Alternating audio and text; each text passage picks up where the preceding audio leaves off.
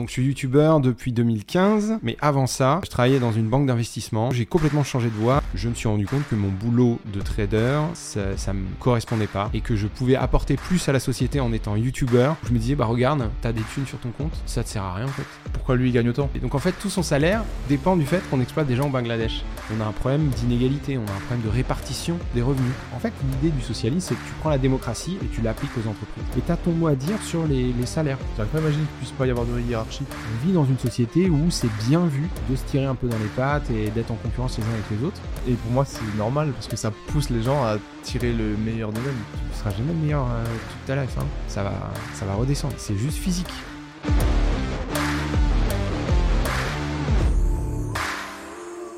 Salut tout le monde et bienvenue dans le Basscast. Avant d'entrer dans le vif du sujet, si vous pouvez prendre deux secondes pour vous abonner si vous êtes sur YouTube, mettre un petit commentaire et pour laisser 5 étoiles sur Spotify ou Apple Podcast ou toute autre plateforme d'écoute. Et aujourd'hui, j'ai un invité de taille d'un domaine complètement différent de ce que vous avez l'habitude de voir euh, bah, sur le podcast et sur ma chaîne YouTube, Monsieur Gilles de la chaîne YouTube Eureka, qui va se présenter rapidement pour ceux qui le connaissent pas, mais ça va être un podcast très intéressant sur le domaine de l'économie, de la finance, euh, peut-être un peu de société, un peu de philosophie et Politique même, sûrement. politique même, pas trop. Et, et ce que je disais en off quand euh, on s'est vu juste avant, c'est que j'apprends un petit peu ce podcast parce que t'es quand même euh, quelqu'un qui a de très grosses connaissances de ce que je Ouais. sais, de ce que j'ai vu. Et moi, c'est quelque chose, c'est un domaine dans lequel je suis complètement nouveau. Donc j'ai un peu l'appréhension de passer pour euh, quelqu'un qui manque de connaissances. Mais non, mais. Mais on est là pour apprendre. Bah ouais. Donc je me suis noté pas mal de trucs. C'est, il y a un petit peu d'idées reçues, il y a un petit peu de choses que je crois ou que je ne connais Mhm. pas. Et le but, c'est de me donner ta vision. Ouais. Et essayer d'en apprendre plus. Ok. Donc j'espère que t'es chaud parce que là, on est parti pour. euh, Une heure et demie non-stop. Je suis chaud, je suis chaud. Euh, déjà, pour ceux qui te connaissent pas, du coup, est-ce que tu peux te présenter qui tu es? Et Généralement, ce que j'aime bien dire, c'est si t'es dans un Uber, bah là, comme euh, quand je t'ai cherché, si t'as 5 minutes et que la personne te dit qu'est-ce que vous faites dans la vie? Ok, euh, en 5 minutes. Donc, euh, alors, donc, je suis youtubeur depuis 2015. Euh, j'ai une chaîne YouTube qui s'appelle Eureka, t'as mentionné ça. Ça parle d'économie, ça parle de finance, mais plutôt du point de vue de comment ça marche. Donc, souvent, quand je dis finance, les gens me disent Ah ouais, tu t'expliques comment on peut gagner de l'argent? Non, j'explique comment fonctionnent les marchés financiers, qu'est-ce que c'est qu'une banque centrale, pourquoi elle a, eu l'histoire de faillite de banques aux États-Unis, bah, qu'est-ce qui s'est passé, voilà, les mécanismes, ce genre de choses. Et pareil pour l'économie. Donc, euh, comment ça marche, c'est quoi les grandes théories, euh, pourquoi les économistes sont pas d'accord entre eux, euh, etc., etc. Donc ça, c'est mon taf depuis à peu près 2015. Mais avant ça, je travaillais dans une banque d'investissement. J'ai travaillé en salle des marchés pendant euh, 7 ans. Donc maintenant, j'ai un petit peu plus d'expérience de youtubeur que je n'avais d'expérience de banquier. Euh, voilà. Et donc j'ai complètement changé de voie. Bah, c'est ça en 2015 parce que je me suis rendu compte que mon boulot de trader, enfin voilà, j'ai été analyste financier, sales et trader, euh, ça, ça me correspondait pas et que je pouvais apporter plus à la société en étant youtubeur plutôt que en étant en travaillant en, en salle des marchés. Voilà. Salle de marché qui est, comme on peut voir dans les films, euh, C'est voilà, c'est un peu romancé dans les dans les films. Le meilleur film pour les pour comprendre ce que c'est qu'une salle des marchés, c'est The Big Short. mhm. Euh, voilà, donc ce, ce film-là, il est, il est vraiment précis, enfin précis. C'est le plus réaliste, on va dire. Euh, Il y en a un autre qui s'appelle Margin Call, qui est pas mal aussi pour voir comment euh, fonctionnent ces, ces milieux-là. On a souvent l'impression que c'est des gens en train de crier, de hurler, d'acheter des trucs et de vendre des trucs, mais en fait, ça, c'est c'est une vieille représentation des marchés financiers. Maintenant, c'est beaucoup plus feutré, c'est beaucoup plus euh, comment? Il y a, a- pas besoin de hurler. On, on a des chats, on a des, Ok. des ordis et tout, voilà. Et salle des marchés, donc c'est euh, bah c'est une c'est tu bosses pour une banque euh, dont le alors est-ce que tu, tu veux que je t'explique vite fait à, à Ouais, ouais, vas-y. donc À moi et aux auditeurs. hein. ouais ouais donc tu tu bosses dans une banque et euh, en gros tu vas avoir euh, comment est-ce que je le comment est-ce que tu, tu tu gères un stock de produits financiers voilà. En Mhm. gros t'es comme un t'es t'es comme un responsable de supermarché et dans tes stocks t'as des produits financiers. Et il y a des gens qui vont venir t'acheter des produits financiers qui sont des professionnels de l'investissement mais il y a aussi des gens qui viennent te vendre des produits financiers qui sont aussi toujours ces mêmes professionnels de l'investissement. Et toi, ton rôle, c'est de jouer comme un genre de tampon, tu vois. Les investisseurs, ils pourraient euh, se retrouver entre eux pour se dire, ah bah moi, enfin, je te vendrais bien ça, puis je t'achèterais bien ça, Mhm. mais c'est compliqué parce qu'ils ils doivent se parler les uns avec les autres. Donc plutôt qu'essayer de se parler les uns avec les autres, eh ben, ils vont tous voir le supermarché de la zone, c'est la banque. Et nous, on gère un stock de produits financiers. Et donc, euh, les, les gens viennent nous voir, ah bah j'ai tel produit financier, tu peux m'en acheter. Oui, il me reste de la place pour tant, je te donne un prix, et si le mec est d'accord, je prends. Et inversement, ils peuvent aussi venir te voir en disant, ah mais moi je cherche ce produit financier, est-ce que tu en as en stock? Tu dis, oui, il m'en reste en stock, je peux te le vendre à tel prix. Voilà. Donc c'était ça mon, mon En ligne, du coup, ou non, vraiment en contact physique? Euh, Non, alors tu parlais de la vente.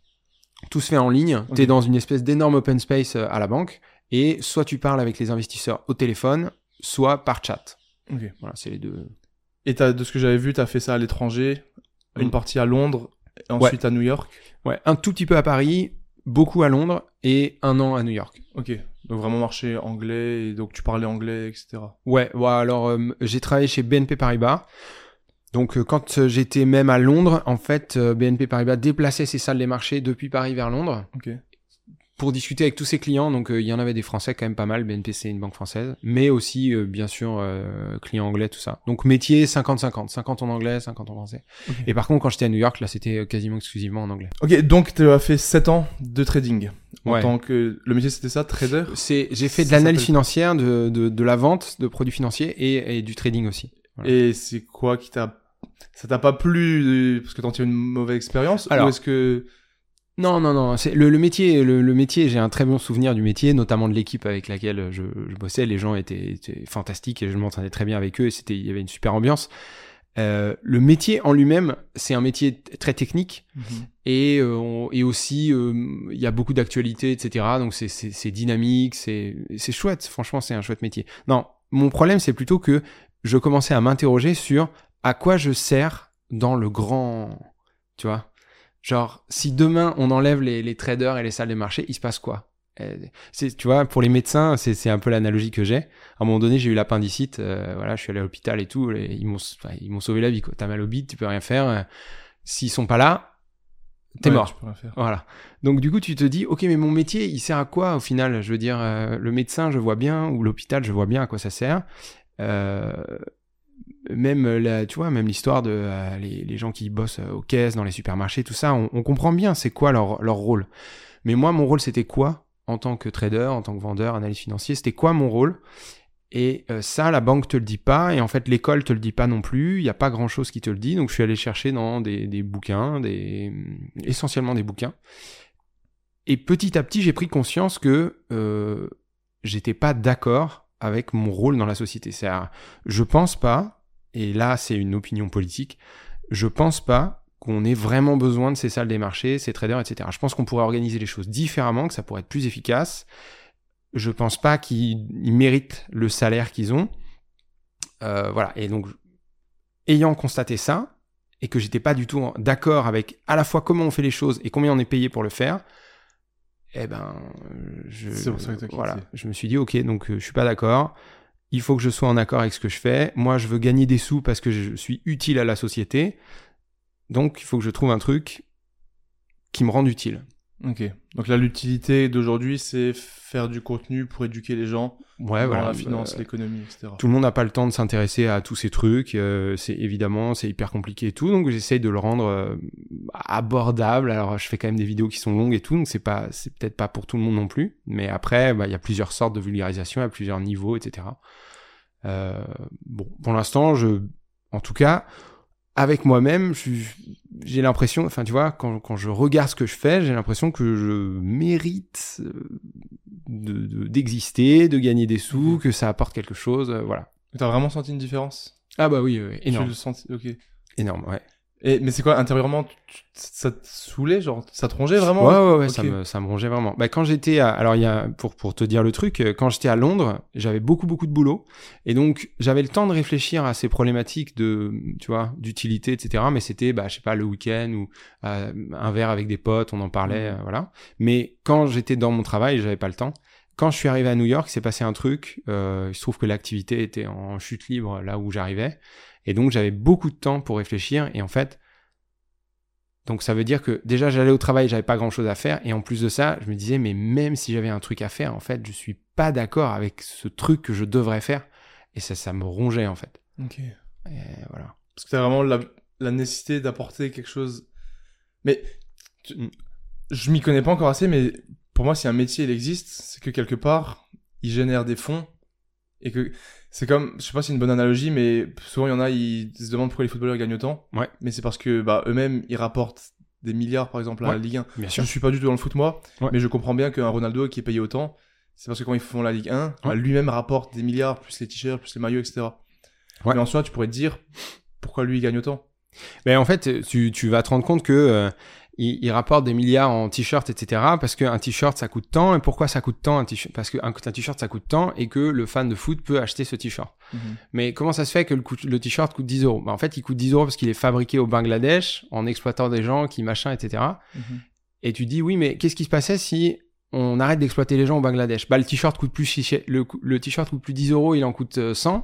Du coup, les mecs peuvent plus les acheter. Du coup, Ronaldo il gagne plus un max de thunes. Et du coup, son salaire, il est plus justifié. Donc en fait, tout son salaire dépend du fait qu'on exploite des gens au Bangladesh. Et en fait, tu dis d'accord. Donc c'est une décision politique. En fait, le système, il fonctionne de la manière dont il fonctionne parce qu'il y a plein d'arbitraires partout. Ici, on a dit qu'un ingénieur, ça devait gagner 10 fois plus qu'un euh, pas ingénieur. Mais pourquoi 10 Pourquoi pas 5 Pourquoi pas 4 C'est juste parce que c'est comme ça. Et puis, il se trouve que ça tourne comme ça. Mais ça pourrait tourner différemment.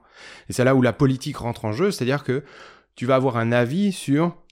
Enfin, en gros, tu, tu comprends que le monde est ce qu'il est, pas parce que c'est la seule solution, parce qu'il se trouve qu'il y a plein de trucs arbitraires ici et là, l'histoire, etc., qui font qu'on arrive à ça. Mais c'est pas du tout obligé que ce soit ça. Ça pourrait être un peu tout ce qu'on veut.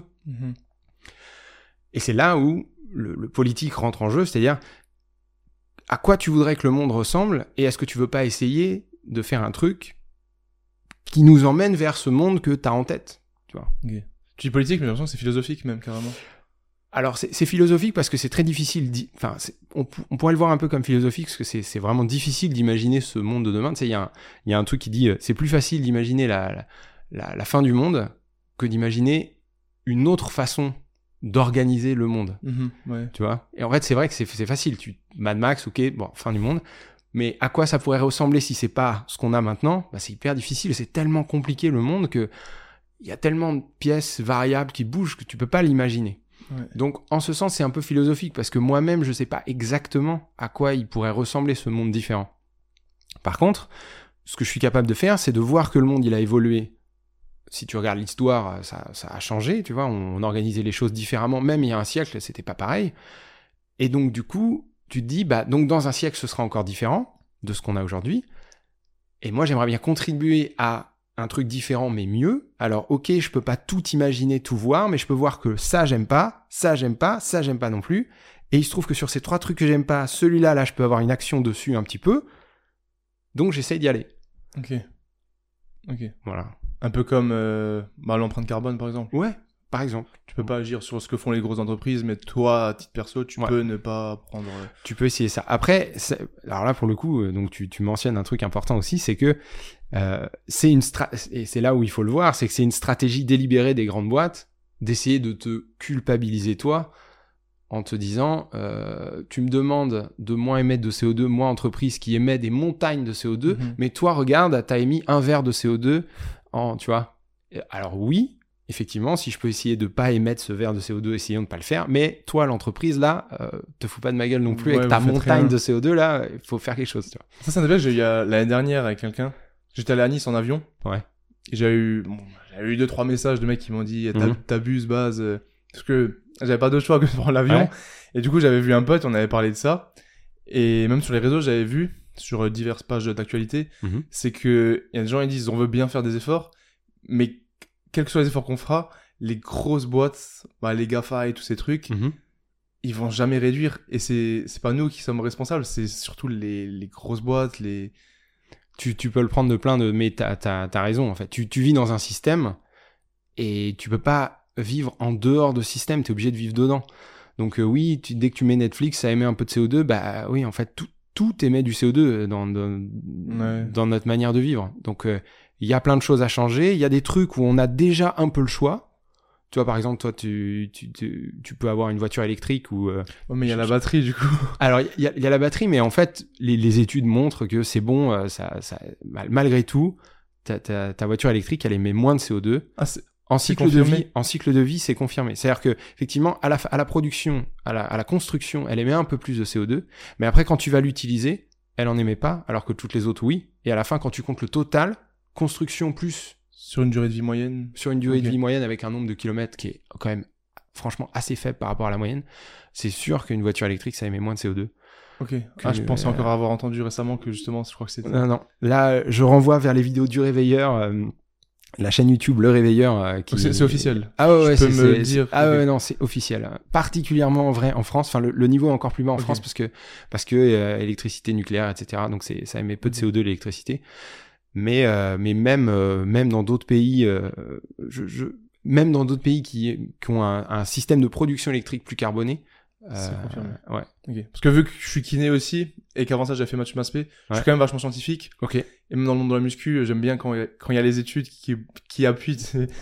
Je comprends. Ouais, ouais. Très donc tous ceux qui très simple. la prochaine fois. Une fois j'étais à la poste, et il y avait une personne âgée. euh, Tu sais, j'ai- tu sais, c'est le genre de moment où tu demandes rien et on vient de parler. Ouais. Ah, sympa la voiture. euh. Du coup, j'ai dit ah merci. Mais vous savez que ça, ça pollue. hein. Je dis, bah, mais je- déjà, genre, je t'ai rien demandé. Le deux, je l'ai pas forcément acheté juste pour Ouais. moins polluer. Mais. Et puis, alors, en plus, euh, donc c'est ça le truc, hein, tout pollue. C'est un peu le, le- la, la discussion au-delà même du CO2, de, de, de l'empreinte de l'humanité sur l'environnement, c'est que en fait, quoi qu'on fasse, on pollue. Ça, tu pourras pas l'empêcher, en fait. C'est c'est juste que on aimerait polluer le moins possible.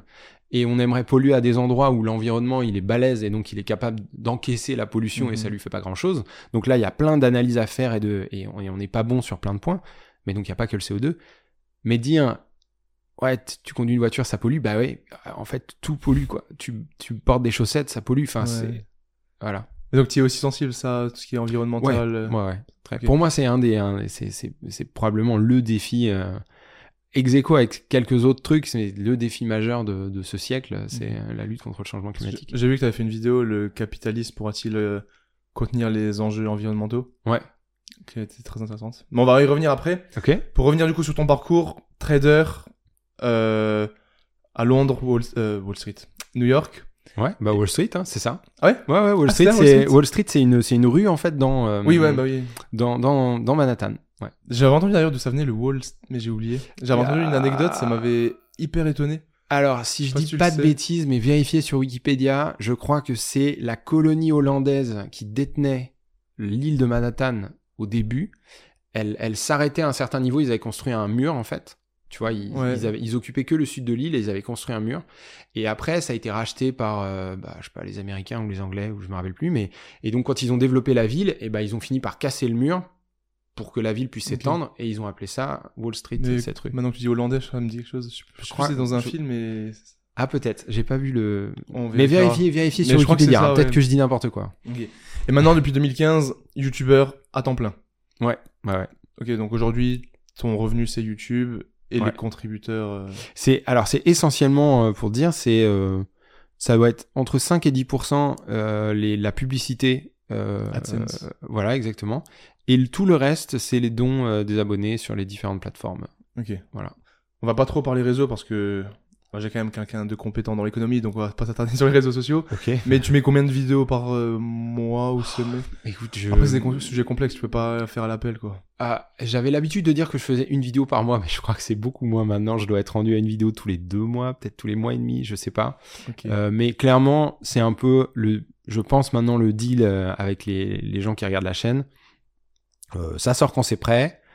Euh, des fois, c'est des sujets qui vont vite, donc euh, la vidéo sort vite. Des fois, c'est des sujets où il faut que je lise et surtout discute avec plein d'experts et expertes. Et bah, ça prend le temps que ça prend. Et voilà. Ouais, parce que je peux pas te permettre de sortir une vidéo Bah, moi, de ce genre de calibre euh, sans recherche, quoi. c'est euh, je, plutôt que la régularité, je cherche à sortir du, du contenu euh, plutôt de qualité. Donc malheureusement, ça, ça génère une, irrégu- une irrégularité de publication. Je pense que les gens qui regardent la chaîne ont, ont compris ça et, et ça va, c'est le deal.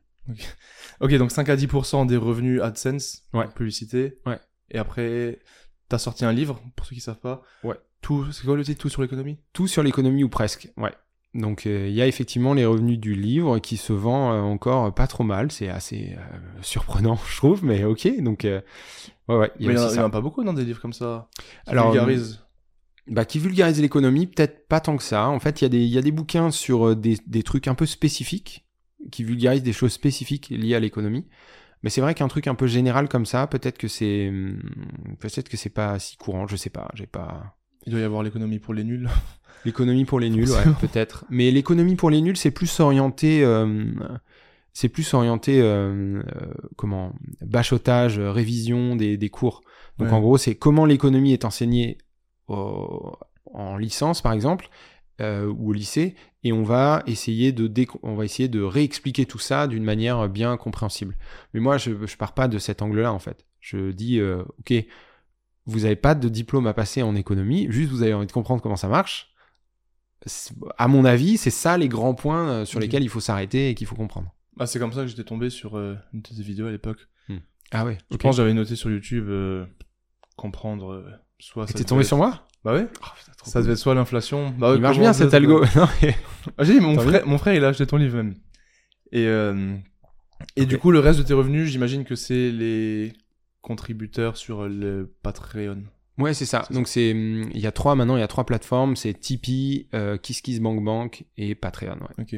Où les gens ils s'abonnent et c'est du contenu exclusif. C'est alors même pas. C'est les gens, ils... c'est le chapeau. Moi, je, je. fais Ah, ok. la- Ouais. C'est, ils ont aucune contrepartie. Euh, c'est juste pour m'aider à continuer de faire des vidéos. Mais s'ils veulent pas donner, ils donnent pas. Et voilà. T'as pas une certaine appréhension par rapport à ça?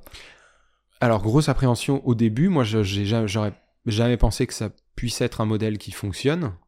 Mais il se trouve que maintenant, ça fonctionne depuis. euh, Alors, j'ai lancé la chaîne il y a 8 ans, mais j'ai pas été tout de suite euh, autosuffisant, quoi. Peut-être ça doit faire 5 ans ou 6 ans que ça que ça me permet de ouais que ça me permet de vivre et même de mettre un peu de côté. Donc euh, Ok. Et aucun regret sur euh, ce changement ah non, plus qu'on va dire de Pas profession? Ok. pour l'instant pas du tout. Et je peux imaginer que tu gagnais quand même. T'avais des potentiels beaucoup plus énormes que ce que tu gagnes aujourd'hui en étant trader Bah euh, à. New York. Ouais, bien sûr. Après, ça, ça vient avec une, une vie totalement différente. Euh, moi, ma vie aujourd'hui, quand je sors une vidéo, je sais pas trop ce sera quoi la suivante. Je peux, ça peut être le sujet que je veux, je peux le travailler comme je veux, je peux prendre je quasiment le temps que je veux. J'essaie quand même de pas faire trop long, tu vois. Des fois, je me mets un peu le stress. Je me dis, mince, ça fait trois semaines que que je bosse sur un truc, c'est toujours pas prêt, j'ai même pas de script, ça va pas, et donc je me mets la pression. Mais je suis tellement libre de ce que je peux faire. En plus, je choisis que des sujets qui m'intéressent vraiment personnellement. Je pense qu'ils sont utiles, mais c'est aussi des sujets que- qui me passionnent. Donc euh, c'est c'est c'est fou. Et au final, euh, tu te rends compte que ben ouais, j'ai peut-être pas, peut-être que je pourrais avoir un appartement deux, deux fois plus grand si j'avais. euh, Mais qu'est-ce que ça changerait mais je suis très bien, mon appart, je le trouve génial déjà. euh. Donc euh, non, je sais pas. C'est une question que je m'étais posée quand j'étais à New York, où je me disais, bah regarde, t'as des thunes sur ton compte, ça te sert à rien en fait. Parce que toute la semaine, je suis en train de taffer à dans, ce- dans cette banque-là qui... Un boulot qui m'intéresse pas.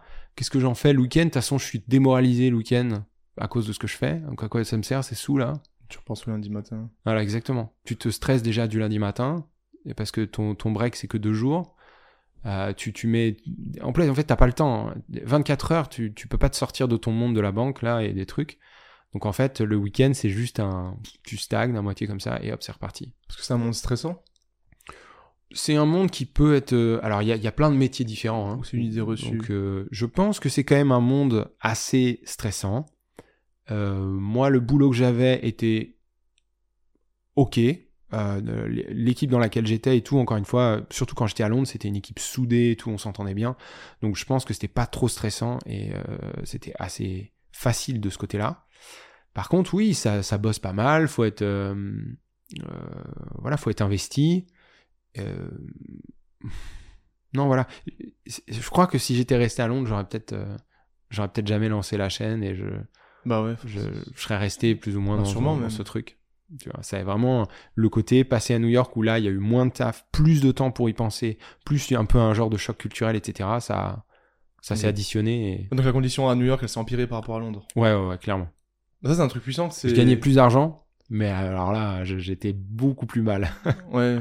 Ouais. C'est un truc, j'en ai parlé dans un podcast, c'est que quand il y a une situation, parfois c'est mieux que ça soit le pire que ça soit juste euh, un peu déplaisant, parce que parfois quand c'est un peu déplaisant, Tu- on s'en contente et on Ouais. continue, on continue. Exactement. Alors que si c'est, bah c'est bon, je peux plus, bah, Ouais, moins, c'est ça. on, on passe le cap d'arrêter. Ouais, c'est ça. Tu t'es, t'es là et ah, tu dis, allez, ça, je peux peut-être le faire, mais si ça passe là, tu dis, ok, bon, c'est mort, allez, on se casse. Ouais. Ouais, non, t'as raison, c'est une bonne, une bonne analogie, je Moi, pense. je trouvais- c'est c'est l'exemple d'un appartement.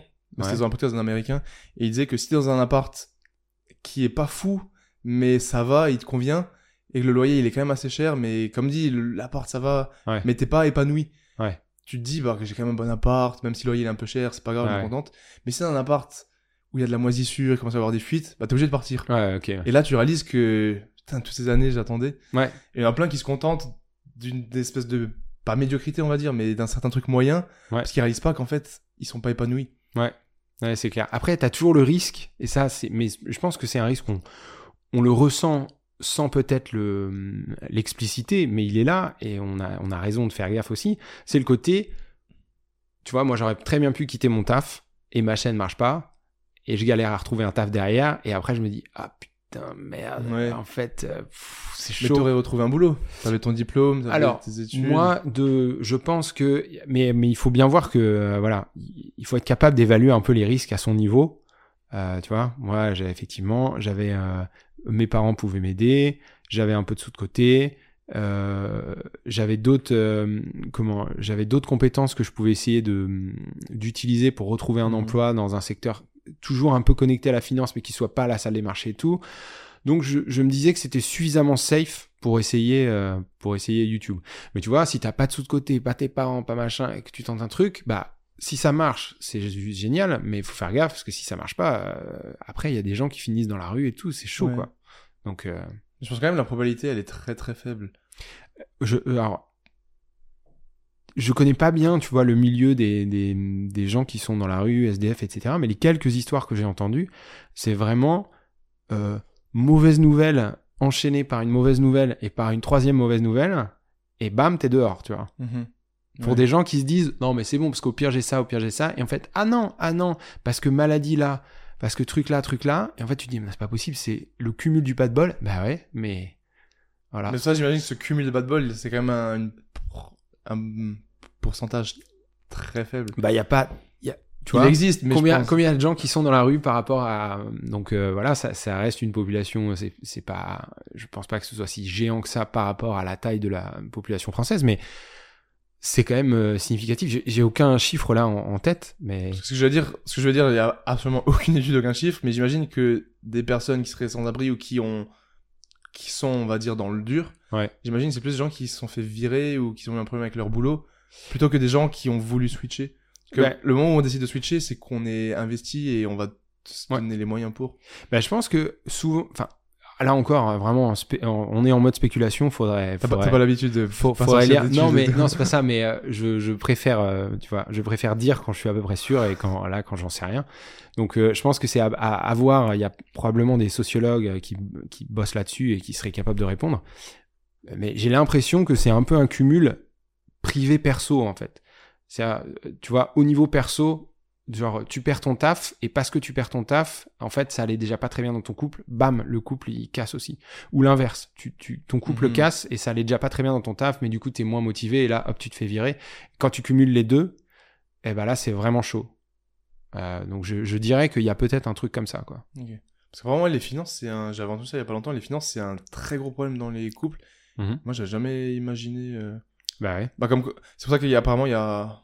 je sais pas si c'est vraiment vrai, mais il y a moins de tromperies chez les personnes euh, riches Mhm. parce qu'il y a moins de problèmes d'argent.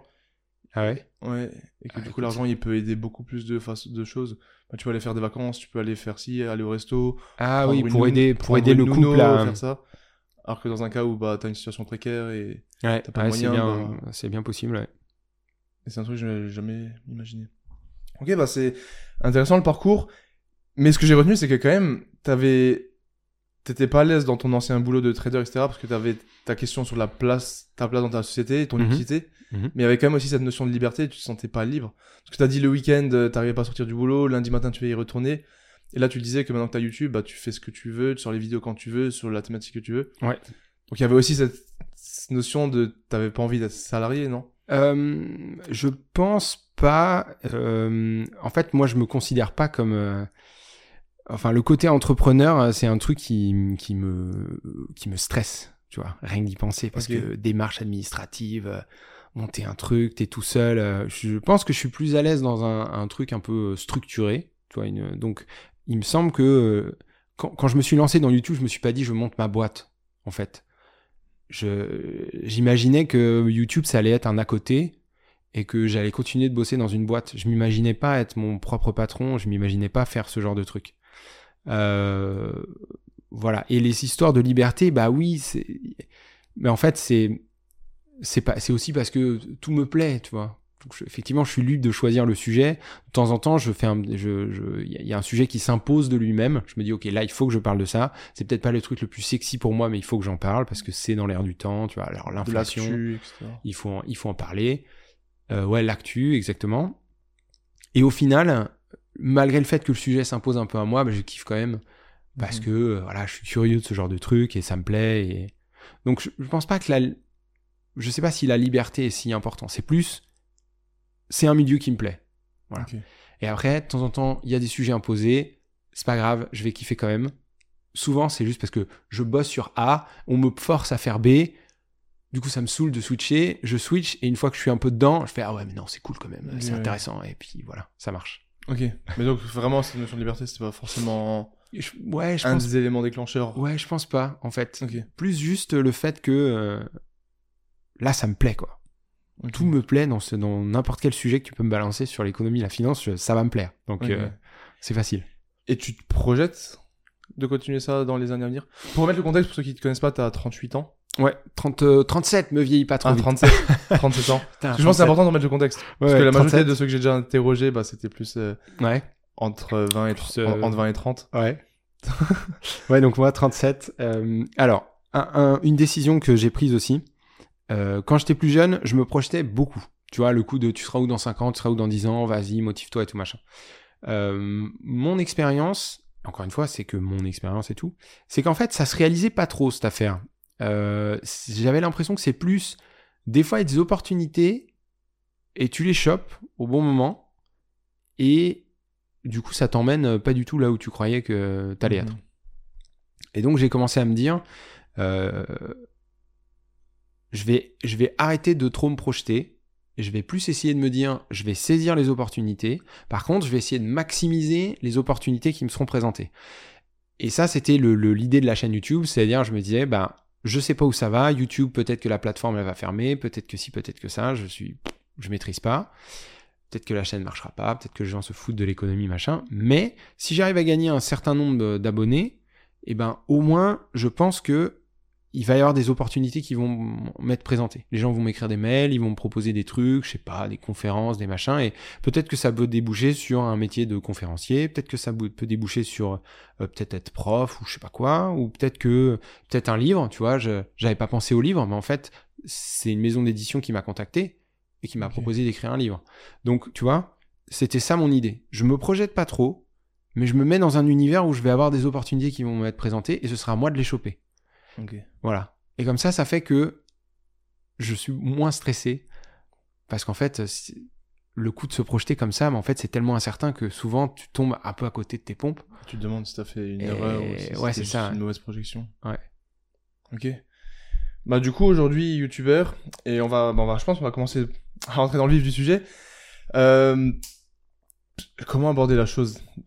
Tu me l'as dit un peu en off, ton métier de bon, trader et tout ce qui s'ensuit, euh, ça te convenait pas du tout parce que tu sentais que t'avais pas l'utilité dans la société, etc.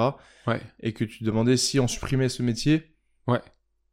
Tu veux quand t'as dit ça, ce que je voulais te demander, c'est est-ce que tu penses on pourrait carrément supprimer tout ça? Alors, je pense que si tu supprimes les, les- les salles des marchés et tout euh, demain matin, on a un sérieux problème. Euh, mais pas parce que ils fournissent un service indispensable à la à l'humanité, c'est parce qu'ils fournissent un, ser- un service. En fait, ils, fou- ils sont une pièce essentielle du rouage économique. Il fait que si tu l'enlèves, bah ça tourne plus quoi. Il y, a un, il y a un truc de transmission qui se fait pas. Mais en fait, ce rouage là, à mon sens, il est mal gaulé, il est mal foutu, et on pourrait le, le- le faire, enfin, on pourrait en créer un qui qui qui marche mieux, qui transmet moins de crise financière, voire pas de crise financière, qui rend tous les services utiles euh, que tu pourrais imaginer, qui coûte moins cher, qui voilà.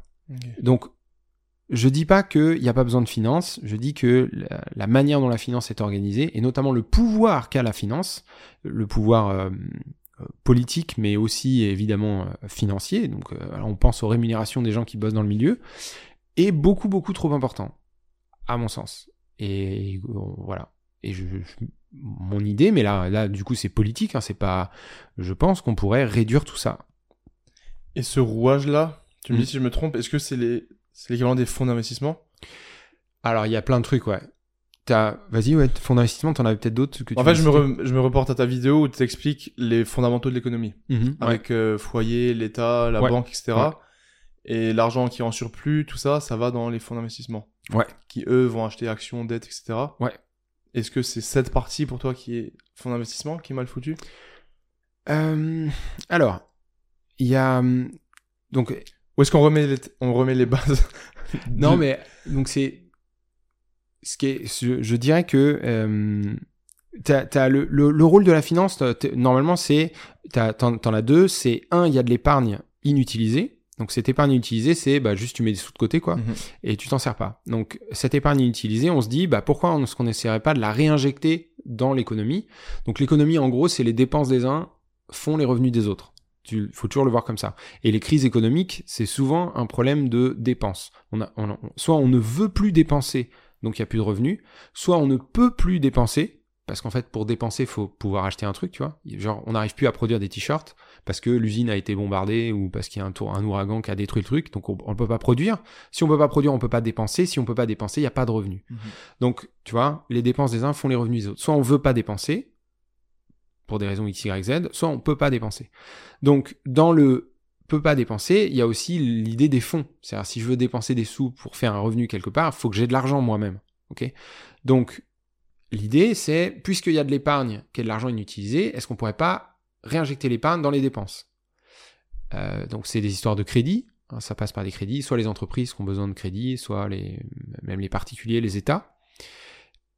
Et il y a un autre truc aussi, c'est que si on veut augmenter les dépenses pour augmenter les revenus, pour augmenter les dépenses, pour augmenter les revenus, etc., Mhm. c'est l'idée de la croissance, il faut plus de monnaie dans l'économie. C'est un peu co- comme si tu imagines un, un circuit qui tourne avec de l'eau dedans.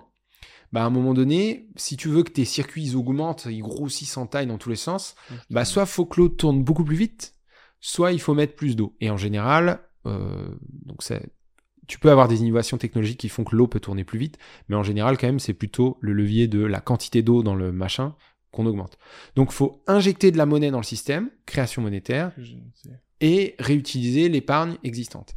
Et donc, la finance va tabler sur ces deux rôles, création monétaire et réinjection de l'épargne existante.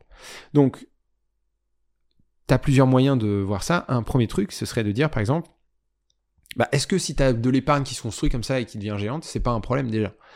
Est-ce que. Parce qu'en fait, tu peux te dire, bah, normalement, j'ai un circuit qui tourne, et là, d'un coup, j'ai une espèce de verrue. Je dis verrue, hein, c'est... Ouais, ouais. T'as une espèce de, de, de morceau là qui s'appelle l'épargne et qui se met à gonfler comme ça. Et tu dis, bah non, mais mon système est mal gaulé en fait.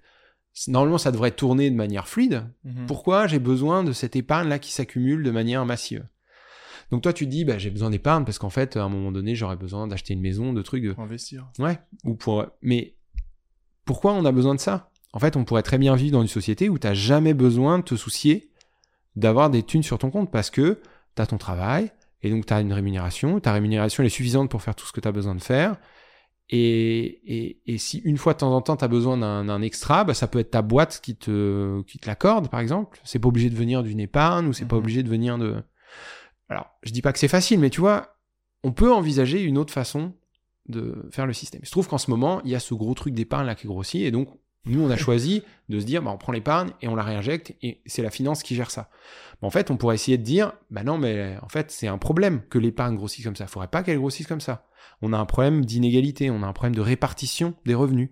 Il y a des gens, ils gagnent trop, ils savent pas quoi en foutre, et il des gens, ils gagnent vraiment pas assez, et ils ont besoin d'avoir plus, et en fait, c'est à ce niveau-là qu'il faudrait rééquilibrer pour casser ce problème de l'épargne. Et donc ta finance, elle est hyper importante parce qu'il y a plein d'épargne, mais s'il y avait moins d'épargne, ce serait moins important, il y aurait moins de salaire chez eux, moins de risque de crise, moins de risque de... Parce que tu vois, plus il y a de l'épargne à manipuler, Bah ouais. plus ils sont costauds, plus leur poids dans l'économie est important, et plus quand ils se prennent les pieds dans le tapis, bah, ils font tomber tout le monde. Et s'ils étaient plus petits, bah, ça, ils feraient juste un petit poc en tombant par terre et on l'entendrait à peine, tu vois. Mhm. Bah, ça peut être lié à ta quantité d'épargne.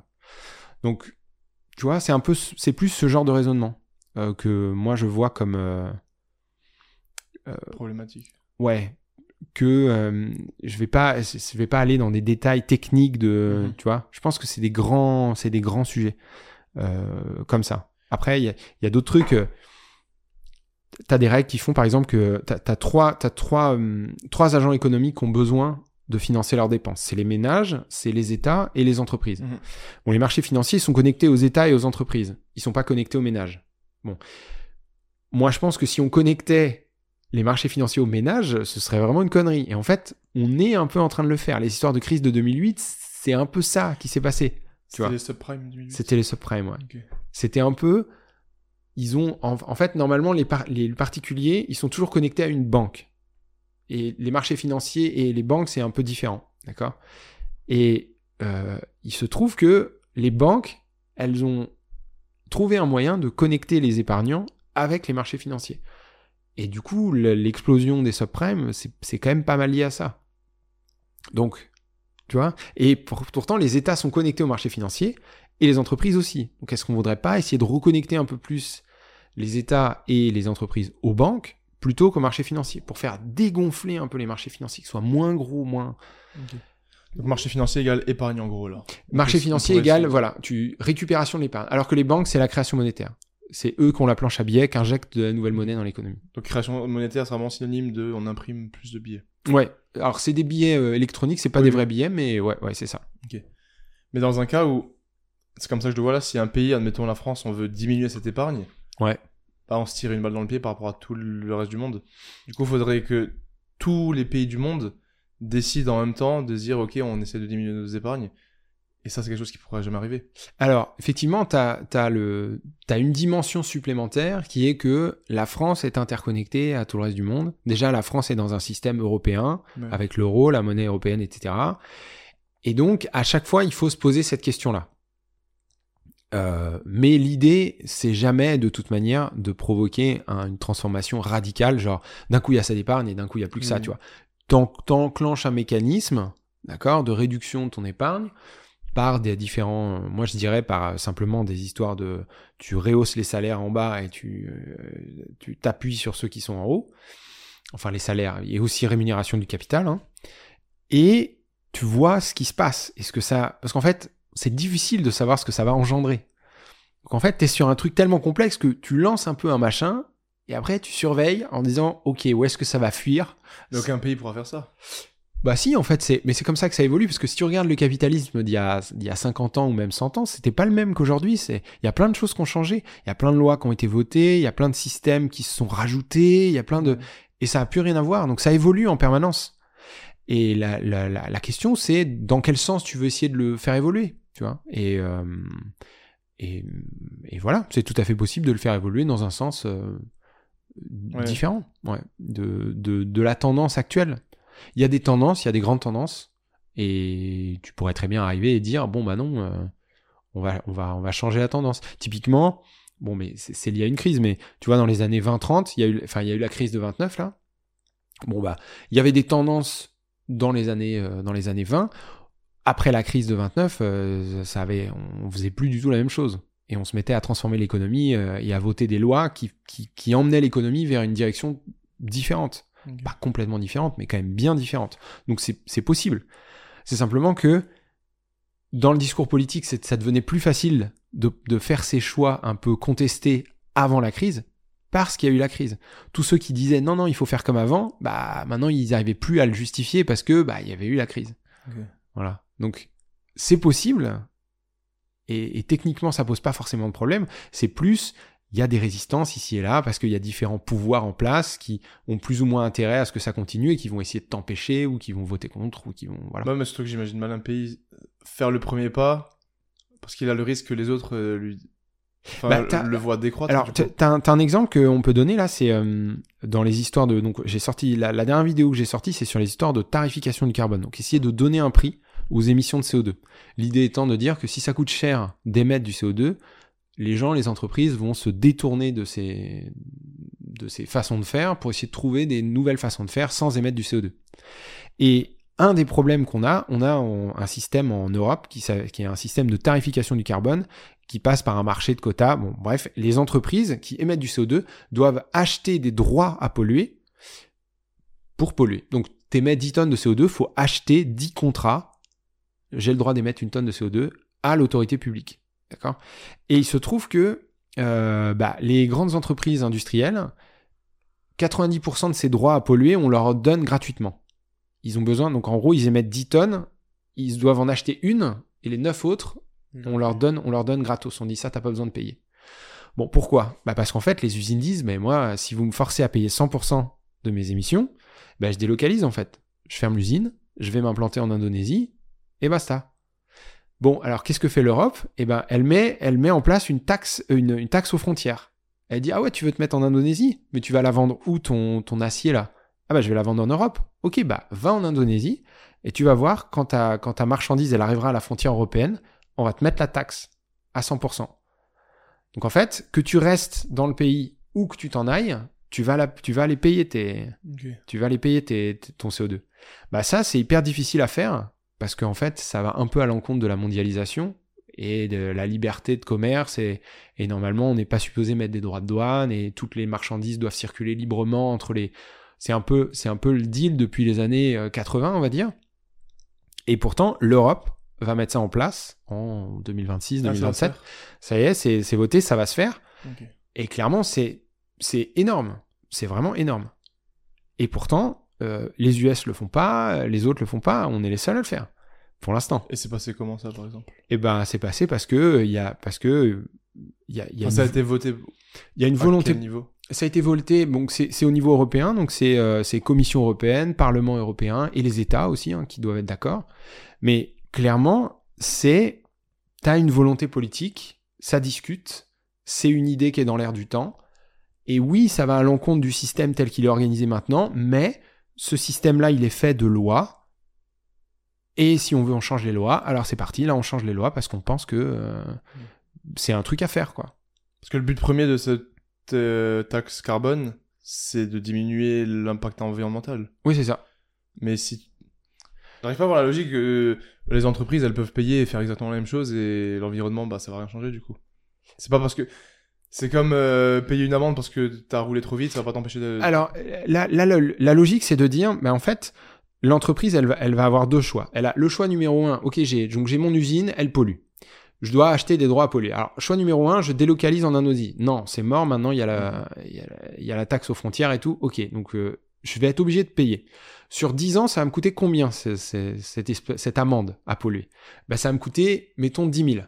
Ok, ça me coûterait combien de changer mon usine pour que ce soit une usine qui émet plus de CO2 Ça me coûterait que 7 000. Ok, fine. 7 000, c'est moins cher que 10 000. Je change mon usine. Et hop, voilà une nouvelle usine qui envoie pas de CO2 dans l'atmosphère. C'est chaque année qu'il faut payer cette taxe. C'est annuel. Ouais, bah ouais, non, c'est même pas, c'est même pas, enfin oui, c'est à chaque, enfin c'est tout le CO2 que tu émets dans l'atmosphère, Oui, oui. tu dois le polluer, tu dois le payer sans arrêt quoi. Donc tant que tu transformes pas ton usine, tu payes. Parce que transformer une usine, ça engendrerait pas encore d'autres coûts annexes, plus de la pollution, plus euh, Bah, bah, alors, d'autres recherches. euh, bah le le- le- l'idée c'est que après donc ton usine au moment où tu vas la faire construire etc c'est un peu comme le coût de la voiture quoi. hein. Quand tu vas la faire construire etc tu vas probablement faire appel à des engins mécaniques qui émettent du CO2 donc il y a une empreinte carbone à ce moment-là et voilà. Mais après une fois qu'elle est installée et qu'elle fonctionne sur 30 ans elle émet plus de CO2. Mhm. Et au final, quand tu fais la, la somme de tout, bah mieux vaut émettre un peu de CO2 à la construction et plus du tout pendant 30 ans que euh, pas construire de nouvelles et émettre pendant 30 ans plein de CO2. Ok, Donc c'est ça l'idée.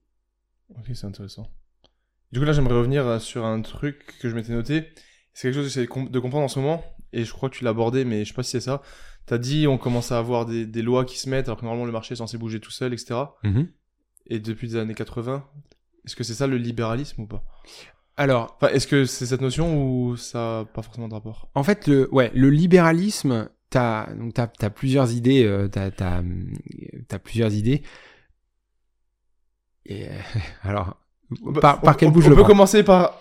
le, le libéralisme, t'as, t'as, disons que tu as, plusieurs façons. Quand, quand on, en plus, en anglais, ça veut pas dire la même chose qu'en français. Euh, libéralisme et libéralisme, tu vois, c'est pas la même chose. Donc il y a une idéologie politique dite qu'on on parle de libéral. Voilà, l'idéologie politique libérale. Tu vois, par exemple, Barack Obama, c'est un libéral. Il est de la, la gauche américaine, là, le parti euh, démocrate, et on va dire que c'est un libéral. Et souvent, la, la, droite américaine, ils aiment pas les libéraux. Barack Obama, tu vois, c'est un, un libéral qui s'oppose donc aux conservateurs euh, de la droite américaine. Et en fait, libéral au sens américain, ça veut juste dire euh, qui cherche, enfin, en gros, qui cherche à transformer un peu les choses, qui cherche à faire des modifications ici et là pour que la société soit plus libre, soit plus, euh, etc. Et ça s'oppose à des conservateurs qui eux disent non non mais ça marche déjà très bien comme c'est, il y a rien besoin de changer, on touche à rien, on voilà, on, on laisse exactement conservateur.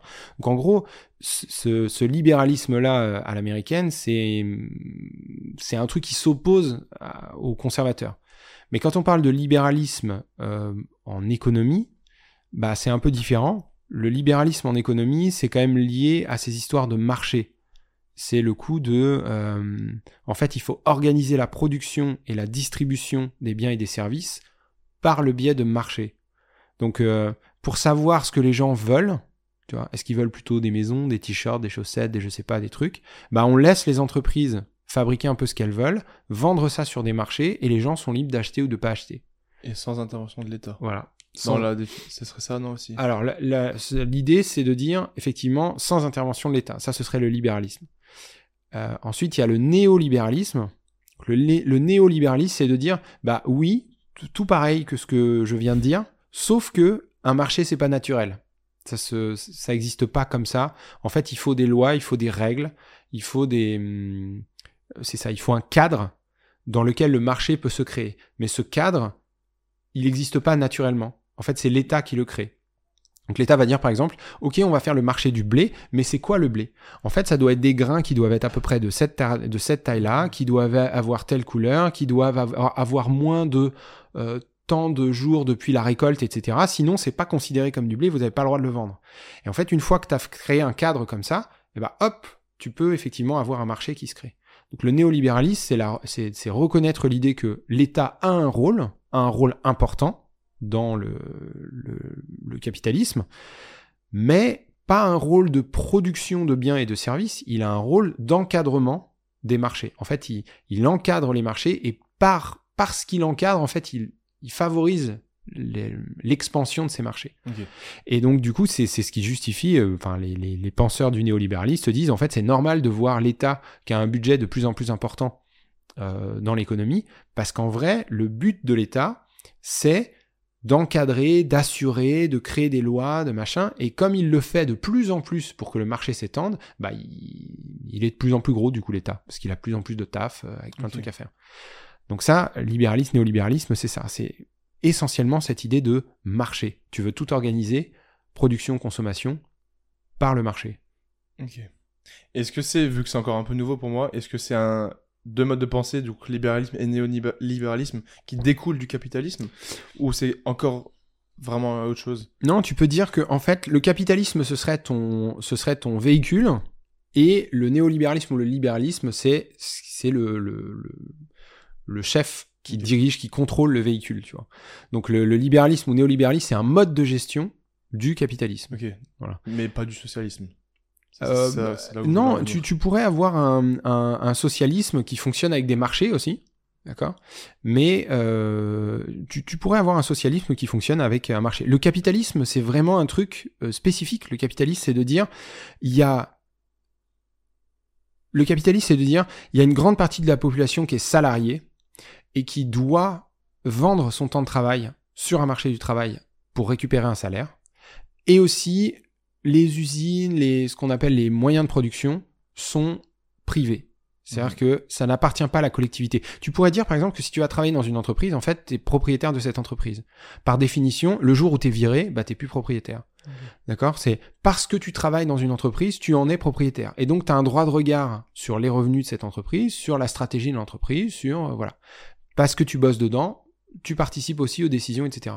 Ça, ce serait un système un peu autogéré, socialiste, etc. Mais le capitalisme, lui, il dit pas ça, il dit non, non, il y a des propriétaires, ok, c'est eux qui dirigent C'est eux qui disent où on va, c'est eux qui choisissent, c'est eux qui... Et il y a des travailleurs qui vendent leur temps de travail et qui font ce qu'on leur dise. Bah, ça, c'est le capitalisme. Et du coup, il y a aussi cette idée, donc, une fois que les capitalistes ont les, la propriété des moyens de production, bah, c'est eux qui décident donc tous les revenus de ces moyens de production, donc les loyers, les intérêts, les bénéfices, et bah, c'est les capitalistes qui décident ce qu'on en fait. Alors que dans un système socialiste, en fait, il n'y a pas vraiment de... S'il y a des bénéfices, c'est toujours les propriétaires de l'entreprise qui décident de ce qu'on en fait, mais les propriétaires, c'est les travailleurs. Mhm. Et donc, c'est les travailleurs qui décident est-ce qu'on augmente les salaires, ou est-ce qu'on garde de côté pour réinvestir, ou est-ce qu'on. Et c'est eux qui choisissent. Ok.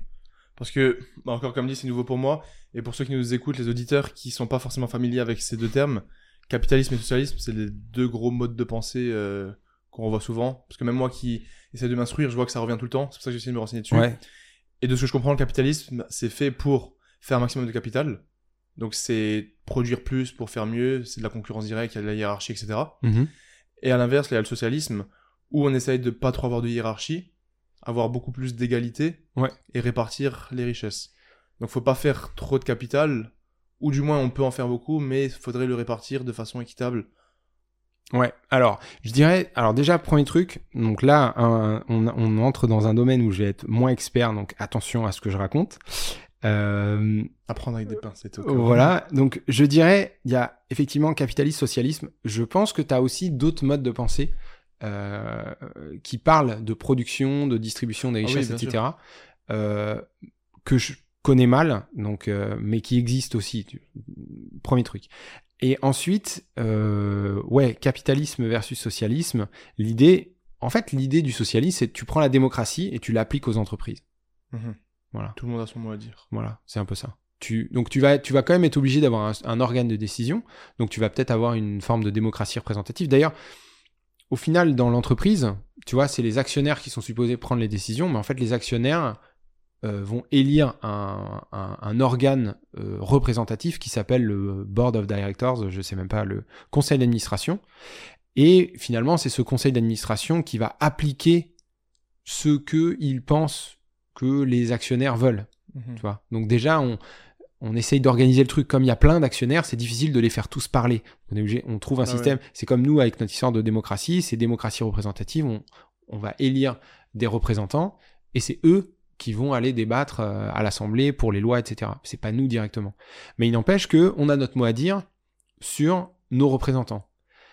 Dans l'entreprise, euh, les actionnaires ont leur mot à dire sur leurs représentants. Et dans une entreprise socialiste, les travailleurs auraient leur mot à dire sur leurs représentants. Mais pas leurs représentants genre syndicaux, tu vois, leurs représentants, non, les, ceux qui gèrent euh, l'entreprise derrière. Quoi. le CIO par exemple. Ouais, exactement, par exemple. Mais ça se passerait comment au niveau. Dans une utopie du socialisme, les revenus, ça. Parce que je comprends que c'est des répartitions de richesses, mais j'arrive pas à imaginer jusqu'à quel stade. J'arrive pas à imaginer qu'il puisse pas y avoir de hiérarchie. Alors, je, je pense pas que tu puisses. Euh, enfin, je sais pas, hein, après, il y a, y a, différents euh, systèmes de, de pensée. Moi, j'imagine pas forcément un truc euh, sans hiérarchie. Après, voilà, il faut aussi voir.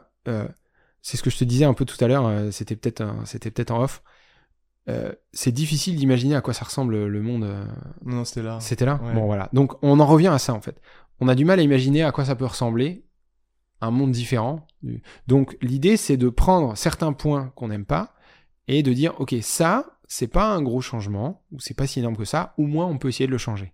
On voit ce que ça donne. Maintenant, ça aussi, tu peux essayer de le changer et de voir ce que ça donne. Donc, déjà, au niveau des entreprises, il y a des entreprises qui commencent à, qui, qui appliquent ce genre de choses. Donc euh, elles sont plus petites. Alors euh, tu as des entreprises plus, qui, ont, une taille plus réduite euh, qui fonctionnent sur ce mode. Alors je, maintenant j'ai, plus les termes, donc je me souviens pas. C'est des coopératives. Voilà. Je me risquerai pas trop dans le fonctionnement des coopératives parce que je sais pas bien. Mais tu vois, l'idée, c'est que vraiment, à partir du moment où tu travailles dans la coopérative, tu as ton mot à dire sur le futur de cette boîte et comment elle... et t'as ton mot à dire sur les, les, salaires. Par exemple on va on va dire bah tel poste ou telle ancienneté c'est tel salaire telle ancienneté c'est tel salaire. Est-ce que vous êtes d'accord sur le rapport entre l'un et l'autre? Oui non allez-y votez donnez votre avis etc et si vous n'êtes pas d'accord bah plutôt tel rapport ou plutôt tel rapport etc et donc c'est comme ça que les revenus vont être distribués. Et si à un moment donné tu as un problème on dit ah alors là on a un souci on n'a plus assez de sous pour investir donc il va falloir revoir sur les salaires. Comment on fait? Est-ce qu'on prend le salaire euh, le, le plus bas et on le baisse? Ou est-ce qu'on prend le plus haut et on le baisse? Ou les deux? Ou comment Ouais. vous voulez qu'on... Et c'est parti, ça vote, ça... Oui, j'imagine que l'humain, dans sa nature, il est de nature compétitive, voire même jalouse ou autre. Et il voudra toujours augmenter le sien au détriment dessus des autres. Bah ça c'est pas c'est pas vraiment un truc que tu, tu retrouves dans les Alors déjà, ça va beaucoup dépendre en fait, ça va quand même beaucoup dépendre de ton environnement social. C'est tu grandis dans une famille où ton tes parents t'ont dit ouais, c'est la concurrence euh, machin toute ta vie, bah ouais, tu vas avoir tendance à mais tu grandis dans une famille où on te dit mais non, il faut aider s'aider les uns les autres, va aider ton frère, va aider ta sœur, machin. Et ben en fait, tu vas avoir un rapport totalement différent à ces histoires de Mmh, oui. concurrence, etc. Donc ça dépend beaucoup de ton de ton environnement.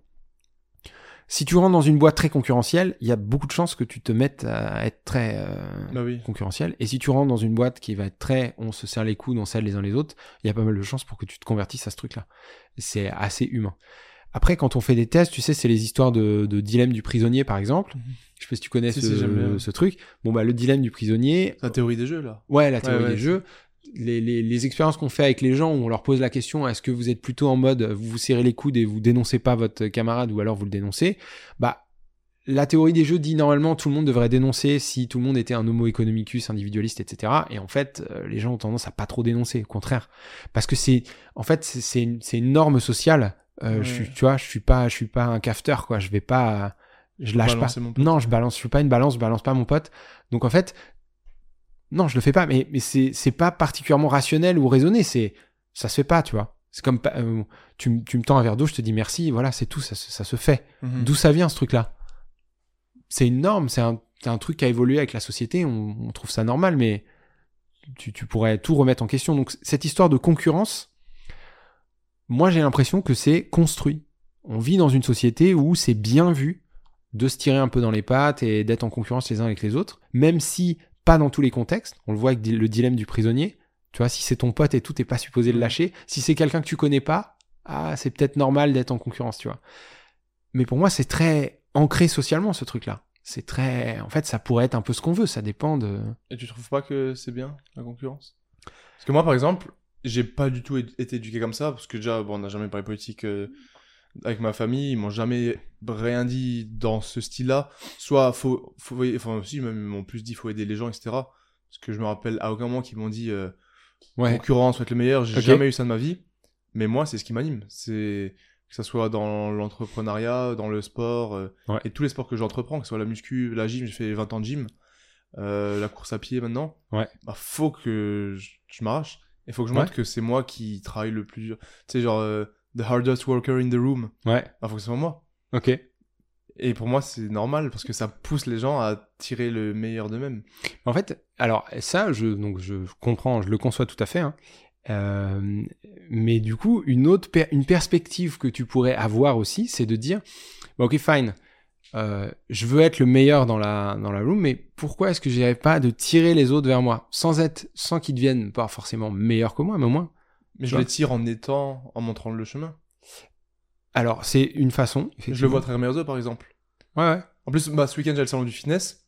Et j'ai- il y a plein de gens qui sont venus me rencontrer. Et plein de gens, grâce à toi, je me suis remis à la course à pied, vu que j'étais Ouais. chez Discours. Ouais, je vois, tu te lèves à 5h30 tous les matins. euh, Mm. grâce, ça m'a permis de, d'essayer de faire pareil. Depuis, je suis plus productif. Et je leur dis même pas. Et je, je les aide indirectement en montrant le chemin. Ouais, mais tu vois, tu fais tes vidéos. Ça t'aide, ça t'aide à être meilleur les vidéos que tu fais? Ah, c'est dur comme question. Tu vois, mais c'est quelque part en fait, tu tu tu Ça les aide eux parce qu'ils ont un exemple. bah voilà. Mais en fait, c'est aussi que t'expliques bien ce que tu fais, tu détailles euh, ta routine, etc. Oui. Ah, tu veux dire que. Et au final, ça c'est de l'aide que tu leur apportes. Ça, t'aide pas à devenir forcément meilleur. C'est pas nécessairement pour toi que tu le fais. Tu le fais aussi pour eux. Et en oui, pour les inspirer. Et, et quelque part, est-ce que le fait que tu as réussi à les inspirer et quand tu as tes retours, ça t'aide pas à devenir meilleur euh, derrière, ça te motive encore plus à, à continuer? Ouais, parce que j'ai une responsabilité. Donc en fait, tu vois, c'est pas que tu... Au contraire, tu leur tires pas dans les pattes, tu les fais monter avec oui, je toi. vois ce que tu veux dire. Et, et donc, à la fois, tu es en concurrence avec les autres qui font le marathon avec toi, et en même temps, euh, j'ai envie de te dire, avant qu'on soit dans le marathon à la course, on s'entraîne tous ensemble et on essaie de devenir les meilleurs, et après, le jour, de, le jour J, ok, là, Ouais. on essaie d'arriver premier, tu vois, en respectant les règles, en machin, tout ça.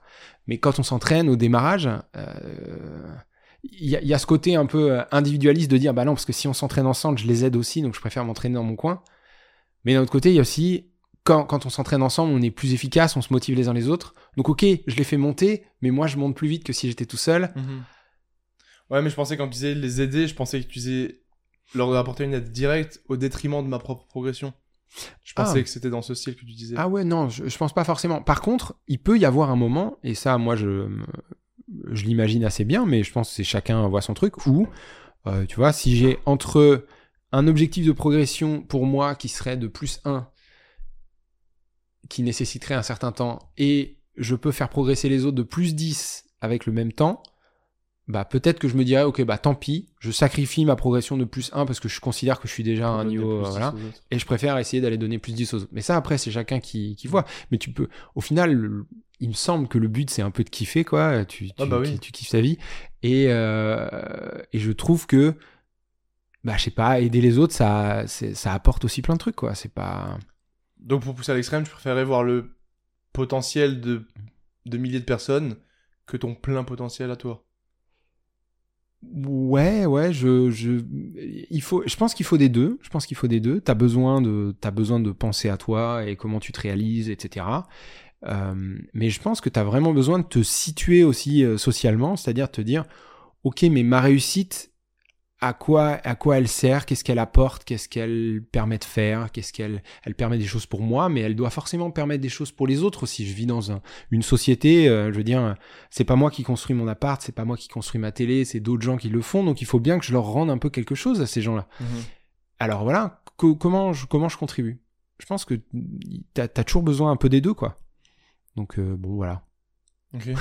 C'était une belle explication de ce capitalisme et socialisme.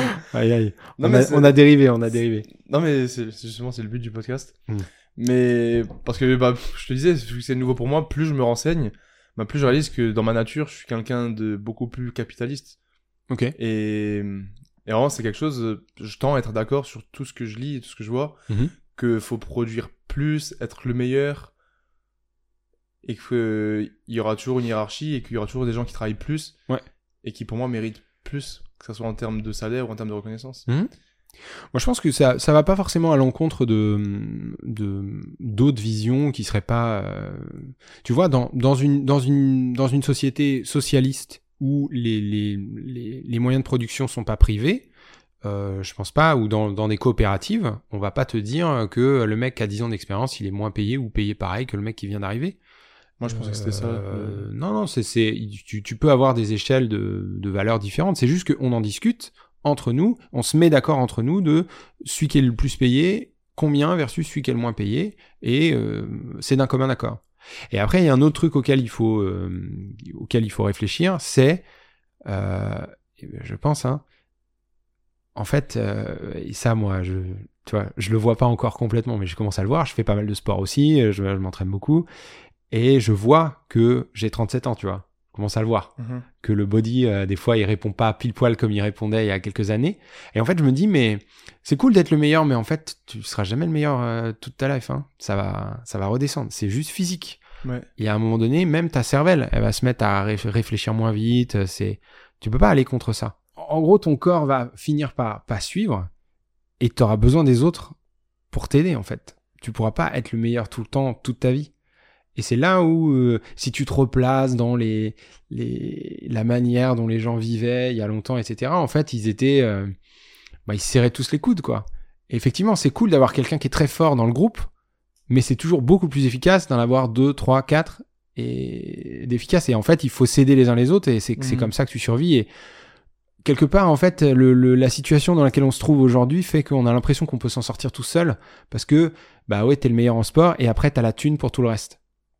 Mais l'argent, c'est un contrat social, quoi. Les, tu peux l'utiliser parce que les gens sont d'accord pour dire que effectivement tu le mérites et que euh, tu peux t'en servir quelque part avec ton argent. T'achètes du temps de travail des autres gens, quoi, qui font tous les trucs que toi tu peux pas faire. Ouais, bah oui. Et, et donc, oui, ça, tu, tu peux te dire, bah en fait, euh, je fais tout par moi-même, mais mais au final, non. Ton, ton argent, c'est la représentation du travail des autres, de, de tout ce que les autres t'apportent. Donc, euh, J'ai l'impression que c'est que dans une certaine mesure, ça. Alors, c'est-à-dire, Que, en fonction des domaines ou de ce que tu as pu entreprendre ou créer, que ce soit un produit, un service, bah ça peut dépendre quasiment que de toi. Il y a des choses que tu as pu les construire que grâce à un collectif, une équipe ou un groupe, mais il y a des choses tu as pu les créer euh, quasiment tout. Ouais. Imagine euh, quelqu'un qui code une application ou quelque chose qui, qui révolutionne le monde. Mhm. Le mec il a codé ça tout seul et on lui rachète son truc euh, un milliard. Ouais. Je dis au pif. hein. Mm. Bah il l'a fait tout seul. Il mérite ce truc qui va changer le monde et qui va peut-être euh, arrêter résoudre la faim dans le monde et les problèmes environnementaux. Alors tu peux tu peux poser plusieurs questions. La première question c'est le mec qui sait coder probablement parce que euh, on lui a appris à coder. Alors tu vas dire ok il a appris sur internet et tout mais ok mais donc il y a quelqu'un qui a mis du contenu sur internet pour que les gens puissent apprendre à coder donc en fait il, il le fait pas tout seul. C'est forcément construit socialement. Mmh, ça ok. vient de la société d'accord? Ça lui est pas apparu comme ça dans sa tête le code. Il l'a bien appris. Et ensuite le deuxième élément pour moi c'est mais pourquoi il y a une boîte qui a un milliard à dépenser pour en acheter une autre? Et ça, c'est totalement arbitraire. C'est-à-dire que, encore une fois, on revient sur les échelles de salaire, de valeur, de machin. Euh, pourquoi une infirmière s'est payée X fois moins que un ingénieur développement dans la Silicon Valley, un machin? Et est-ce qu'on est d'accord avec ça? Parce que, ok, le mec, il mérite son milliard parce qu'il y a une société qui a un milliard, mais cette société, elle a un milliard parce qu'une infirmière s'est payée tant et qu'un ingénieur codeur s'est payé tant. Et donc, en fait, en disant que tu mérites ce milliard, tu, tu dis, c'est normal qu'une inférieure soit payée tant et qu'un, tu vois. Et c'est là où le politique remet, tu, tu- de nouveau, tout le truc est politique. Est-ce que tu es vraiment d'accord avec ces écarts de salaire qui font que c'est possible pour l'entreprise de racheter un milliard le code euh, du gars? Mm. Et si tu dis que oui, enfin, tu peux dire que oui, évidemment, hein, mais, mais dans ce cas, il faut bien comprendre que c'est pas un choix neutre, c'est vraiment un choix politique. Je m'y connais pas assez, mais j'ai l'impression que le un des trucs par rapport au, au salaire et les... bon, on va, on va pas parler d'inégalité, mais on va plus les différences de salaire. Ouais. Pour moi aussi, je sais pas si c'est vrai, mais c'est l'offre et la demande. Et ce que j'avais entendu il y a pas longtemps, c'était par exemple, on dit, euh, bah c'est un truc. Pourquoi dans l'entreprise, l'entrepreneur, euh, le, enfin le, le CEO, le Mhm. mec de l'entreprise, pourquoi c'est lui qui gagne autant Ouais. Alors que si les ouvriers ils viennent pas, bah l'entreprise elle tourne pas. Ouais. Mais sauf que si c'est de la main-d'œuvre relativement simple, vu que c'est le marché de l'offre et la demande, tu... il peut ne pas venir demain, t'en prendras un nouveau, il y en aura. Ouais. Alors que toi, à ce stade de CEO, d'entrepreneur ou de codeur ou autre, de ce niveau, il y en aura beaucoup moins, voire pas, d'aussi compétents. Ouais, alors c'est le, le coût de l'offre et la demande. Bah Donc oui. euh, ça c'est pareil, c'est très euh, en fin de compte quand tu quand tu essayes de d'aller regarder des études de d'économistes, sociologues qui se demandent pourquoi les PDG gagnent autant que ce qu'ils gagnent, Ce que je n'ai jamais fait. euh, tu tu te rends compte que il y a une grande grande grande dimension qui est juste c'est du pouvoir politique. C'est-à-dire qu'en gros, le travailleur, il a pas de pouvoir de négociation alors que le PDG lui il en a un très gros. Et son pouvoir de négociation, c'est pas seulement de dire si je me barre, vous en trouvez pas un autre, c'est de dire, euh, euh, c'est de dire pour pour baisser mon salaire, vous devez convaincre lui, lui et lui. Et il se trouve que ces deux-là, c'est déjà mes potes, donc c'est mort. Ou alors, si vous voulez baisser mon salaire, euh, il faut activer telle clause, telle clause, telle clause. Mais moi, j'ai fait introduire telle clause et telle clause, et ça, vous arriverez jamais à les, à les, à les décocher. Enfin, tu vois, c'est c'est lié à un pouvoir politique. C'est-à-dire que du chef d'entreprise, là Ouais. En fait, le, le chef d'entreprise a un, un, un pouvoir, euh, ou alors il va dire, ok, euh, vous voulez baisser mon salaire, bah dans ce cas, moi je, je m'en fous, j'ai déjà plein de thunes, donc euh, je peux vivre tout le reste de ma vie sans, sans boulot. Mhm. Et si vous me virez, je vais faire un bad buzz dans la presse ou dans la. C'est lui qui choisit son boîte. salaire. Comment? C'est lui qui choisit son salaire. Alors c'est voté normalement par les actionnaires. Hein, tu. Ah, non, mais je parle d'une entreprise, pas une entreprise énorme. Ah, Admettons une petite entreprise qui fait. D'accord. Ah, Je sais pas, imagine une entreprise, il y a 10 personnes, le- l'entreprise elle fait 10 millions Ouais. et 5 millions de bénéfices. Ouais. Bah, le gars qui gère l'entreprise, il peut payer ses 9 employés euh, 5000 euros par mois Mhm. et lui il peut se prendre 100 000 balles l'année. Ouais. Parce Et- qu'il fait ce qu'il veut de son argent, vu que c'est sa boîte. Ouais. Mais du coup, je vois- pas. euh, Bah, personne peut lui dire euh, on veut baisser ton salaire, parce que c'est- son argent, il fait Alors, ce qu'il veut. là, on était, en fait, était sur l'argument de l'offre et la demande. Donc, Oui. de dire que normalement, le salaire d'un PDG, c'est lié à une histoire d'offre et de demande. Mhm. Et donc, euh, que euh, c'est un peu l'idée de, euh, bah, Enfin, pas que PDG, mais tous les. De n'importe qui, gagnent ouais, c'est ça. Donc euh, toi tu veux 5000 euros, non non c'est 2000, non c'est 5000, ok bah dégage, je prendrai quelqu'un d'autre quoi. Ouais. Et donc c'est c'est supposé être le, le truc de l'offre et la demande. Mais en fait il faut bien se rendre compte que ce mécanisme-là, c'est toujours un mécanisme de pouvoir. C'est-à-dire que euh, dans une situation, par exemple, on en parle en, en, en économie, dans une situation où il y a où il y a pas beaucoup de travailleurs de disponibles, parce qu'en fait il y a pas beaucoup de chômage, et ben on se rend compte que les travailleurs ils ont un pouvoir de négociation plus fort, tu vois? Mais il se trouve qu'on vit dans un monde où le chômage est assez élevé, donc les entreprises ont plutôt pas mal de pouvoir. Est-ce que c'est normal et est-ce que c'est juste que les entreprises ont beaucoup de pouvoir par rapport aux travailleurs? Parce que l'entreprise, si elle n'arrive pas à recruter quelqu'un, bah au pire son chiffre d'affaires va peut-être chuter ou pas augmenter.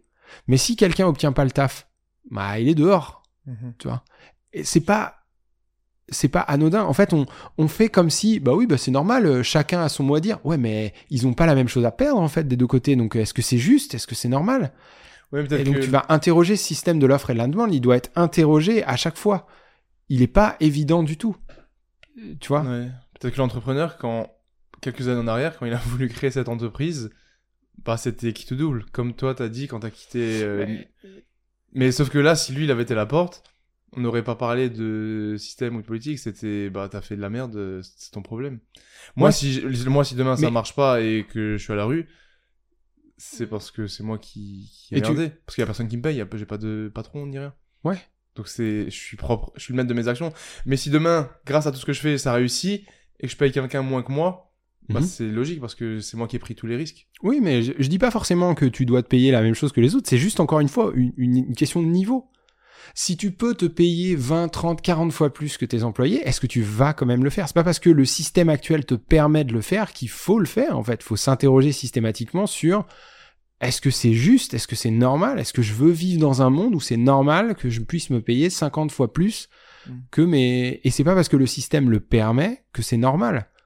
Tu vois, c'est comme euh, je sais pas s'il y a une loi qui m'interdit de mettre une grande claque à- au premier venu euh, dans la rue, tu vois. Bah si, il y en a du coup ça. Ou alors on va dire oui, mais il faudra aller le prouver, je sais pas quoi, s'il y a pas de caméra, Ouais. je peux toujours. euh, Mais est-ce que je vais le faire? C'est des questions qui sont des questions profondément euh, morales, éthiques, et qui, à mon avis, il faut se poser, Mhm. même dans ces cas euh, en économie, de rémunération, etc. Surtout quand t'es le patron, en fait.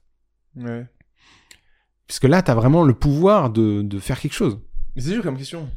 Parce que surtout quand, en, en tant qu'entrepreneur, t'as bossé tellement pendant longtemps. Non, mais je, ah, encore une fois, je pense qu'il faut, en plus, il faut vraiment euh, remettre en, il faut, il faut remettre en perspective les différents, euh, les différents trajets, tu vois.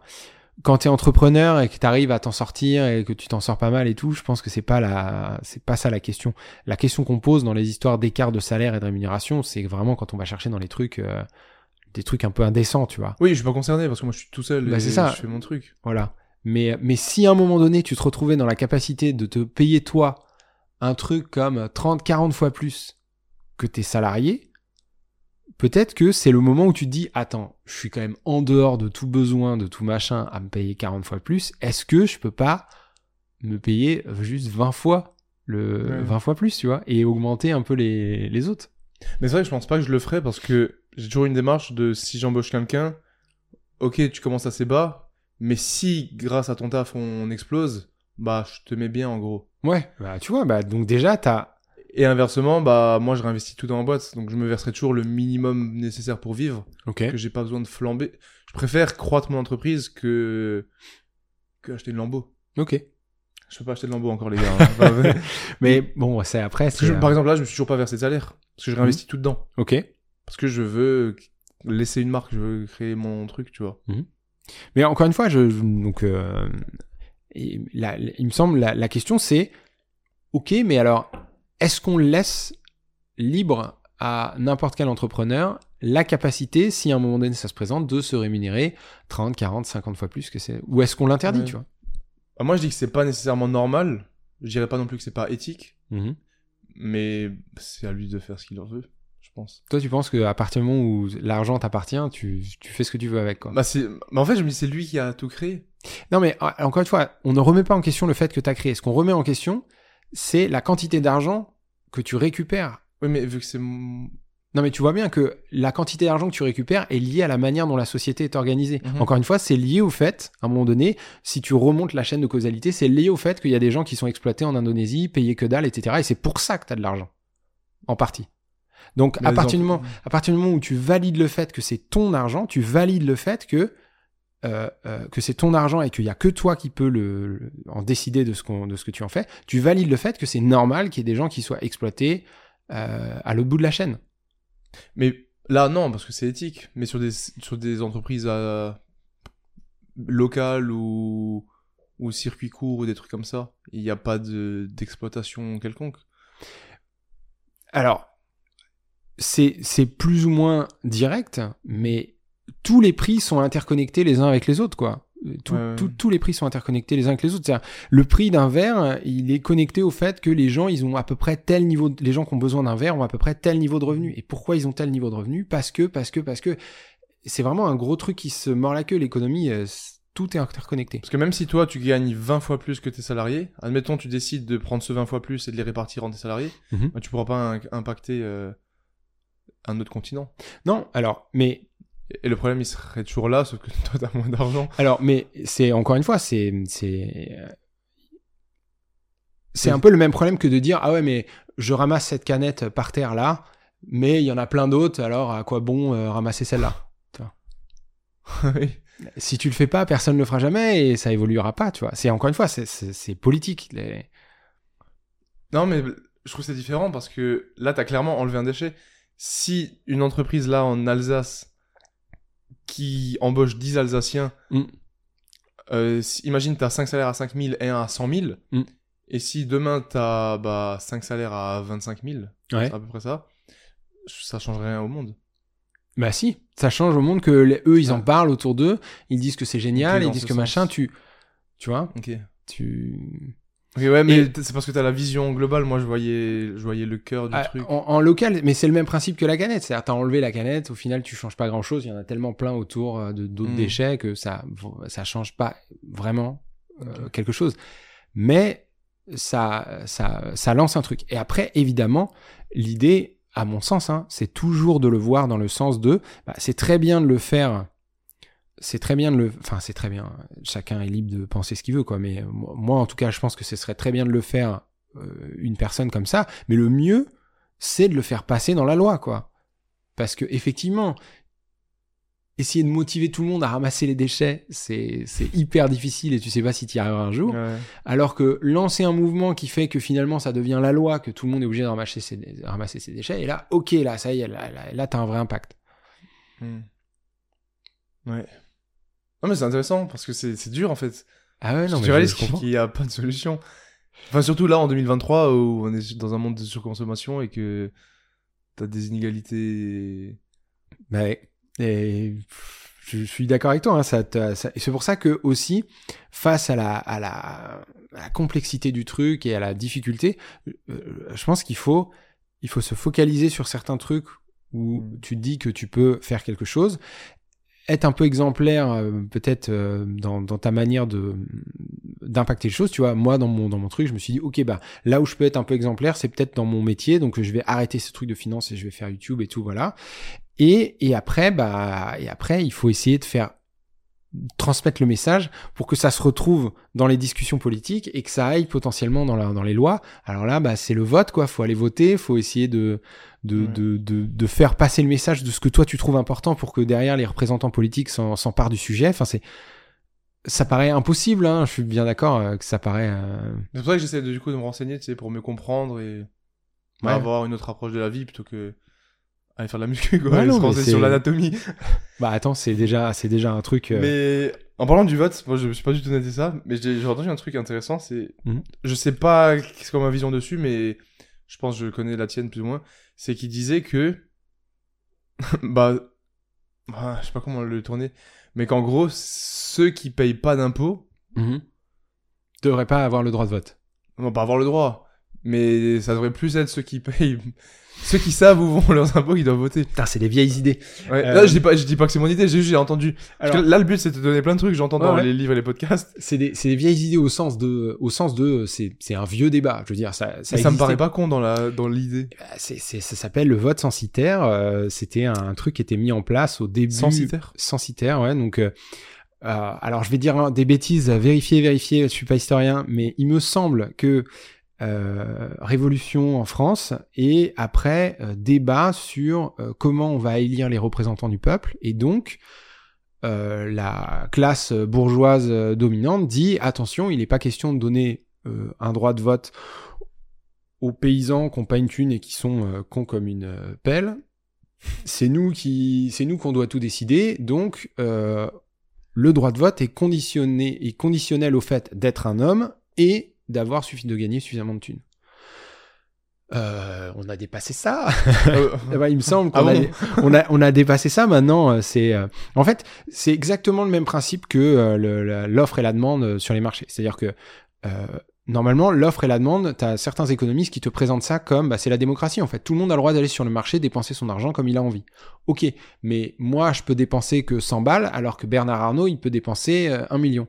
Donc, il a beaucoup plus de pouvoir pour décider ce qu'on fabrique et ou ce qu'on fabrique pas que moi. Moi, j'ai un pouvoir de 100 balles, lui, il a un pouvoir de 1 million. Son droit de vote est décuplé par rapport aux moyens sur les marchés. Et l'idée de la démocratie telle qu'elle est organisée, c'est non, non, non, une personne, une voix. On écoute tout le monde de manière égalitaire.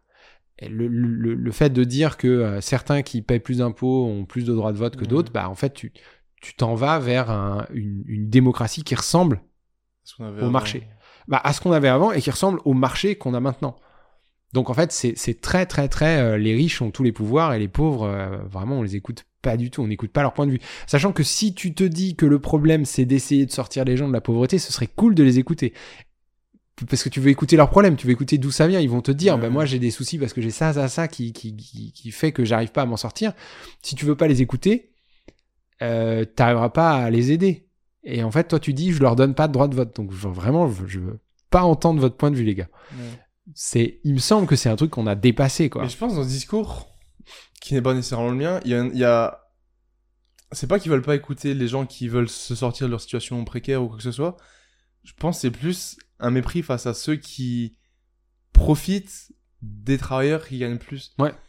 Mais ça, ça c'est un, un discours classique et en, en gros, les études te montrent que euh, on, fait, on fait des enquêtes pour essayer de savoir à peu près ça représente combien ces histoires de, de, de, de gens qui abusent de euh, la sécurité sociale ou ce genre de choses. Alors j'ai pas les chiffres en tête, mais en gros, c'est des, des. Si tu prends la, tu prends la fraude fiscale des entreprises, c'est 100 fois plus que euh, la, la fraude aux allocs. euh, de voilà. Donc après, il faut peut-être aussi euh, catégoriser les problèmes dans l'ordre plus du plus important au moins important. Mm.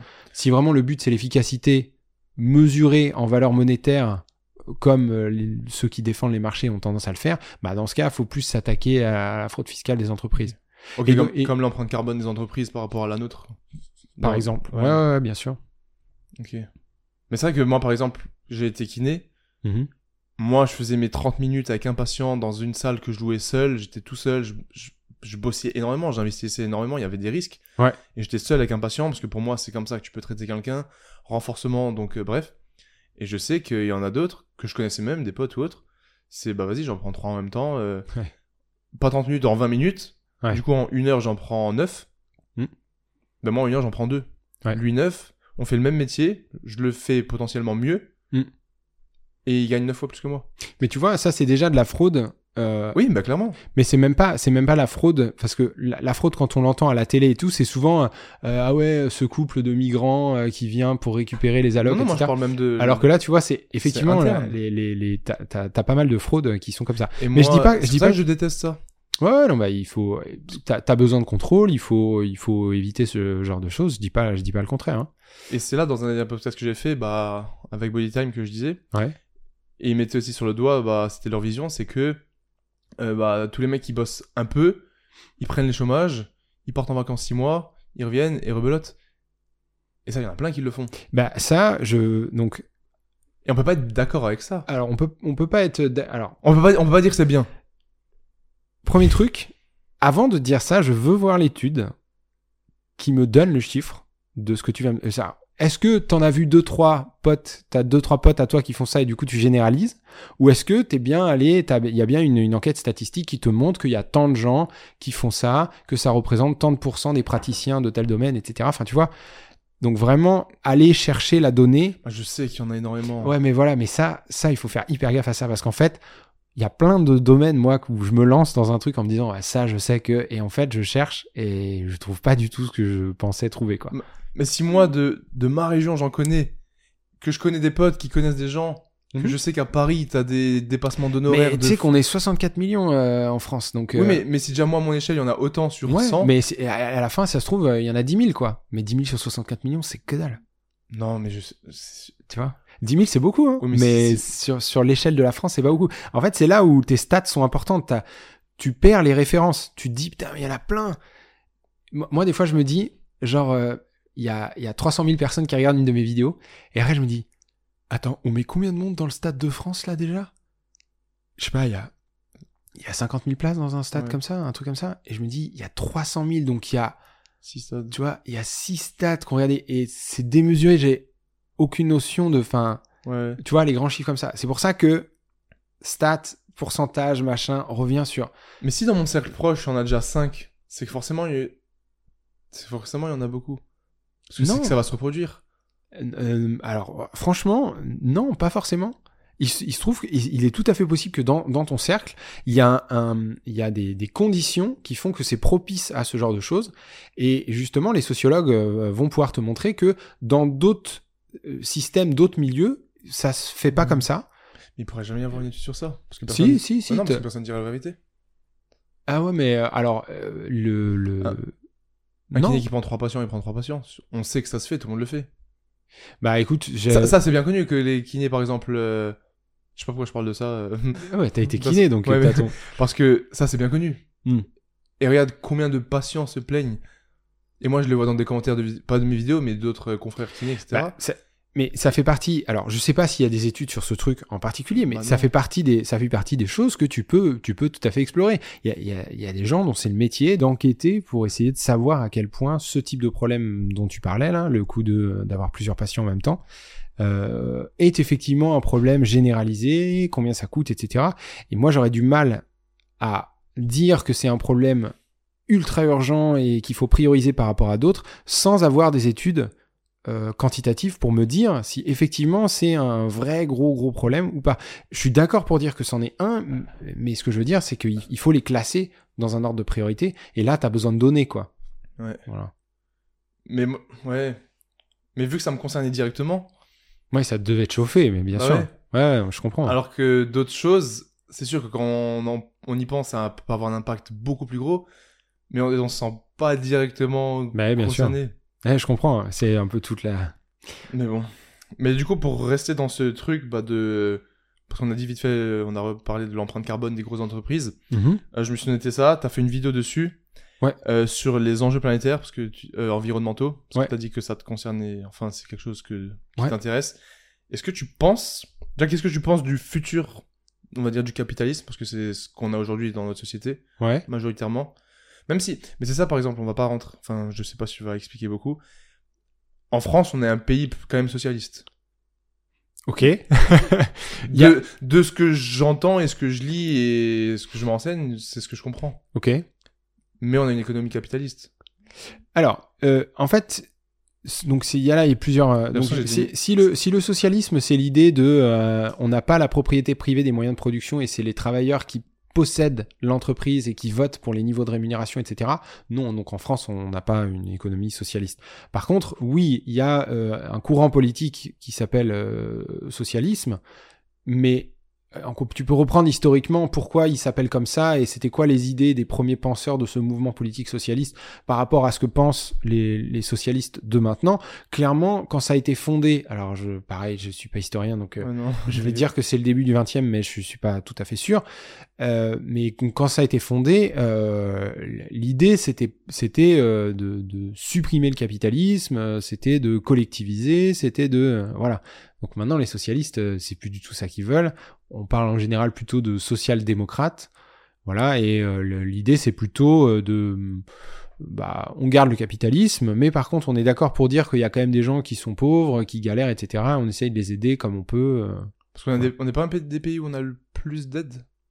Bah, tu, alors Je ça, c'est pareil. Il faudrait, en- encore une fois, je je suis pas expert du truc, donc j'aimerais bien aller voir les études et tout. C'est sûr que on est un Ça pays où il y a des, des, des aides importantes, mais euh, si tu regardes les pays nordiques, euh, je pense que tu as peut-être moyen de tomber sur des pays où il y a des aides encore plus importantes. Ouais. Après, la manière dont on calcule est importante. Il y a des histoires de retraite, etc. Euh, Est-ce que tu mets les retraites dedans ou pas? Il y a des pays qui ont des retraites par capitalisation.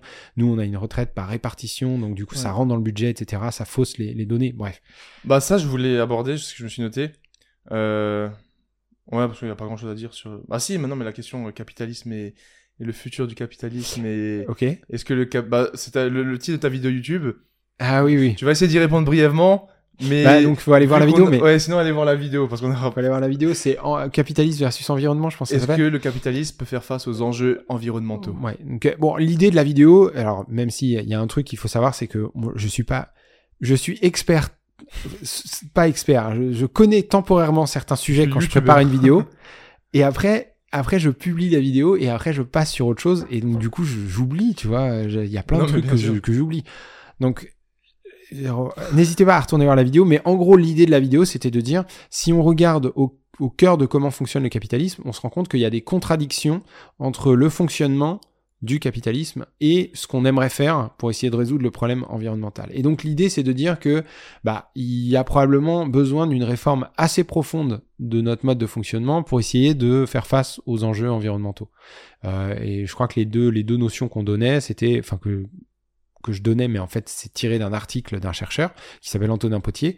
Et euh, les, les, les deux euh, trucs que je disais, c'est en fait le problème climatique, tu peux le voir comme un problème de limite et de frontière Ouais. tu vois? Et donc euh, la, la, la, la limite c'est le mur. Genre il y a plus de pétrole, bah il y a plus de pétrole, euh, c'est fini. Euh, et la, fr- la, la frontière c'est la limite à ne pas dépasser. Tu, tu, tu fixes une limite et il faut, on peut la dépasser. Genre les émissions de CO2, on peut. Mais on est dans la merde. On peut faire plus 2, plus 3, plus 4 degrés, mais ce serait, ce serait cool de pas faire plus que plus 2, parce que sinon, euh, c'est vraiment un, un problème. Et donc, la question, c'est est-ce que le capitalisme peut nous prévenir des murs qu'on va se prendre Et est-ce qu'il peut faire en sorte que quand on trace une frontière, on la dépasse pas? Et euh, l'idée de la vidéo, c'est de montrer que il semble bien qu'il y ait des mécanismes dans le capitalisme qui fassent que non, il a plutôt tendance à pas nous signaler les murs et à pas nous signaler non plus quand on, quand on dépasse des frontières. Et certaines frontières que tu disais dans la vidéo qui sont exponentielles. C'est-à-dire, chaque degré de réchauffement climatique, Ah oui. ça cause beaucoup plus de dégâts que le précédent. Oui, ça c'est un, un, un truc euh, que les, les est gens qui vulgarisent, ouais, ils- ils- qui vulgarisent le changement climatique disent bien. En fait, nous on voit ça comme linéaire. On se dit bah plus 1, plus 2 degrés, bah plus 2 degrés c'est deux fois pire que plus 1 degré, Ouais. et plus 4 degrés c'est deux fois pire que deux fois pire que plus 2. Mais eux ils disent non non non, c'est pas linéaire, c'est exponentiel. Donc euh, 0,1 degré au-dessus de 2, c'est beaucoup plus, ça fait beaucoup plus mal que de 1,9 à 2 Mhm. quoi. Et voilà. Ouais, tu prenais l'exemple de la température corporelle. Ah oui oui voilà, quand t'approches des ouais. J'ai fait mes devoirs.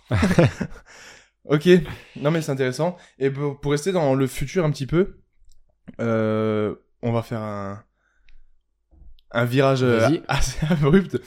Tu penses quoi, toi, de des crypto-monnaies au jour d'aujourd'hui Ton avis dessus? Euh, alors, je j'ai pas un avis euh, très. Pour moi, c'est de la spéculation. Ça sert pas à grand chose.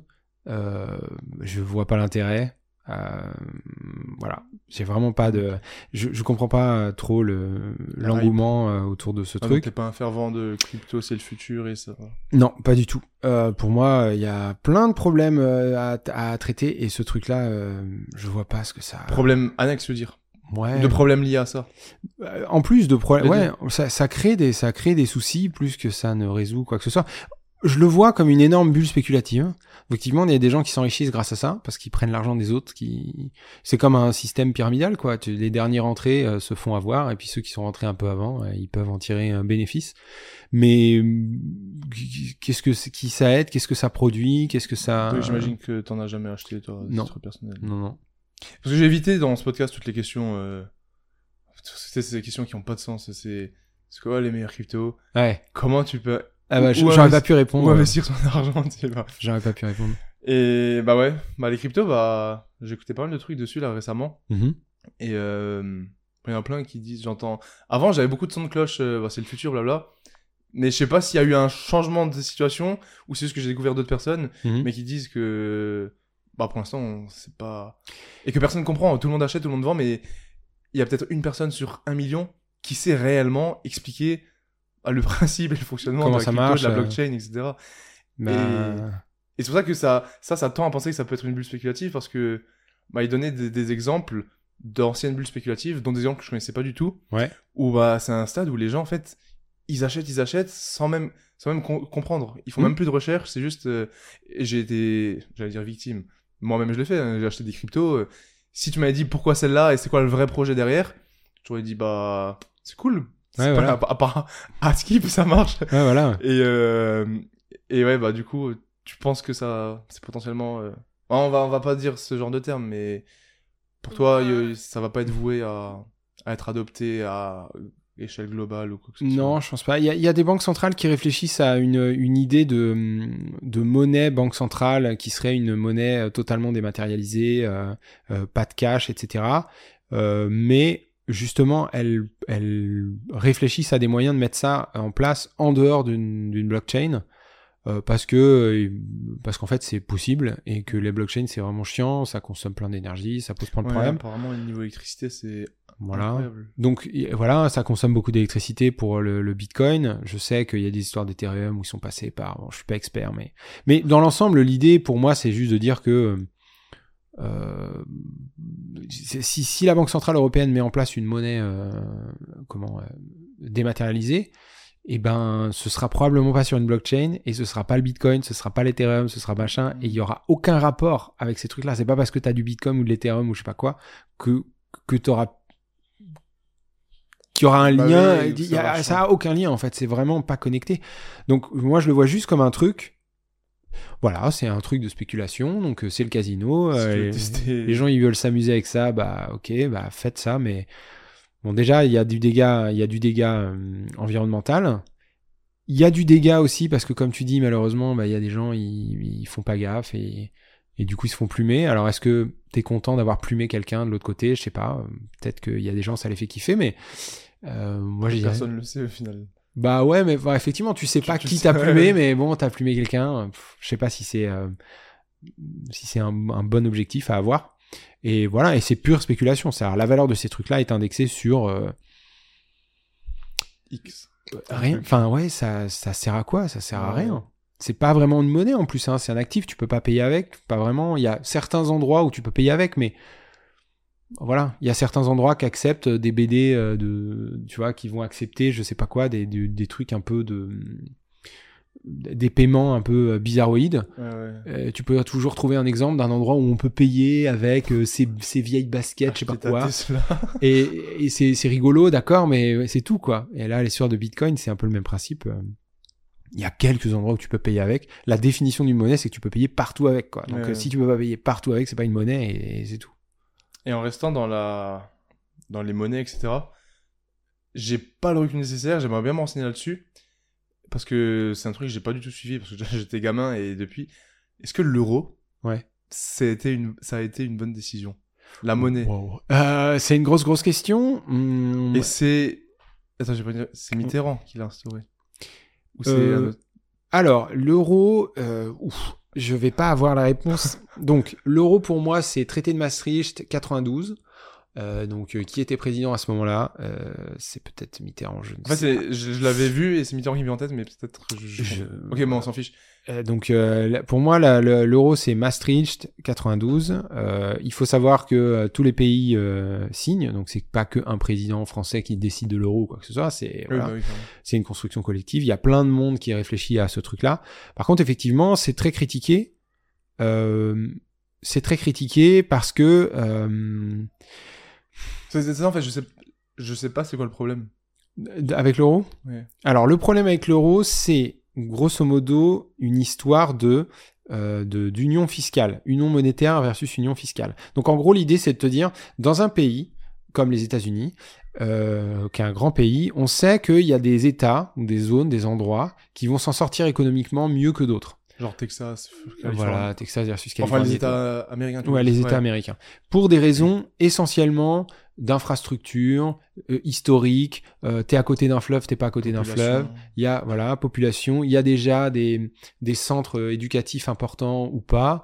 Et donc en fait, il y a des États qui il y a des États qui sont développés, mais parce que historiquement ils ont pris un chemin qu'ils ont pris, versus d'autres États où on s'en foutait pendant très longtemps. Donc donc il y a des inégalités de développement entre tes différents États. Donc si tu crées une monnaie unique pour tous ces États-là, il y a un moment donné, tu vas avoir besoin fiscalement de redistribuer des, des, des riches vers les pauvres pour essayer de... de... Parce qu'il y a des États beaucoup plus riches du coup. Voilà. Tu as des États qui s'en sortent vraiment mieux, mais ils s'en sortent mieux parce qu'ils ont déjà une infrastructure présente. Et en fait, c'est autoréalisateur. Comme ils ont les infrastructures, ils s'en sortent bien. Comme mm. ils s'en sortent bien, ils ont plus d'infrastructures. Et comme ils ont plus d'infrastructures, ils s'en sortent bien. Et bah tu vois. Bah, comme un gosse qui est dans une famille riche. C'est ça. Et donc versus les autres États où ils n'ont pas d'infrastructure, ils s'en sortent mal. Donc ils n'ont pas d'infrastructure, donc ils s'en sortent mal. Donc eh, t'en sors pas. Donc à un moment donné, il faut être prélevé chez les uns pour essayer de développer les trucs chez les autres. Et c'est ça que fait l'État fédéral euh, américain. Et le problème de la zone euro, c'est que ça, n'a pas vraiment été pensé ça. On a la même monnaie D'accord Mais par contre, on n'a pas prévu de système de redistribution pour essayer d'aider les uns les autres. Alors, maintenant, si les États-Unis, tu le casses et que tu mets une monnaie par État, ce qui peut aider à développer un pays, c'est les histoires de dévaluation de monnaie. Tu fais en sorte que ta monnaie, euh, elle, elle, elle, est moins chère que la monnaie du voisin. Si bien que ça intéresse, les voisins se disent, ah bah finalement, là-bas, je peux acheter des trucs pour moins cher que dans mon, dans mon État. Et donc, ça incite les, les investisseurs à venir chez toi parce que c'est moins cher donc tu prends les pays pauvres, ils dévaluent leur monnaie, c'est moins cher chez eux que chez les voisins, les investisseurs viennent, ils développent les infrastructures, etc. À partir du moment où tu fais une zone monétaire où c'est la même monnaie partout, bah tu peux plus avoir ce système de je dévalue ma monnaie par rapport aux voisins. Donc la Belgique peut pas dévaluer par rapport à la France, mm. la Grèce peut pas dévaluer par rapport à, à l'Allemagne. On est tous coincés dans la même monnaie. Donc comment on fait ces histoires de redistribution des riches vers les pauvres? Bah avant ça passait par la dévaluation des monnaies, mais puisque maintenant on a la même monnaie, ça doit passer par un budget fédéral, centralisé, qui permet de redistribuer. Nous, on n'a pas ça en Europe. On n'a pas mis ça en place. Enfin, on a un budget euh, centralisé, mais il est euh, peanuts.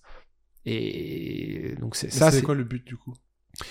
Alors le but c'était euh, y a, le but c'était de dire bah ok mais alors oui il y a cet effet que je viens de mentionner mais il y a un autre effet qui est quand on a différentes monnaies qui fluctuent les unes par rapport aux autres, c'est difficile de faire du commerce. Les entreprises, elles ont besoin de se projeter dans le temps.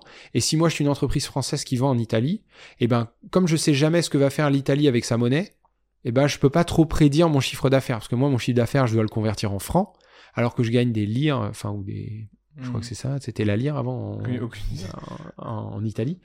Et donc, euh, je dois faire des conversions, et s'il change le, taux de change, etc., bah, ça fout la merde dans mes prédictions, et voilà. Et puis en plus, je dois passer une frontière, et puis euh, il y a des histoires de conversion de la lire en francs, et machin, et c'est compliqué, etc. Et donc là, on supprime ces problèmes-là, et ça doit développer le commerce. Donc ok, on peut pas prendre chez les riches pour redonner aux pauvres, mais on développe le commerce dans la zone. Et on imagine que le développement du commerce sera plus bénéfique que l'aspect négatif du fait qu'on n'est pas capable de, redistribuer du riche vers les pauvres.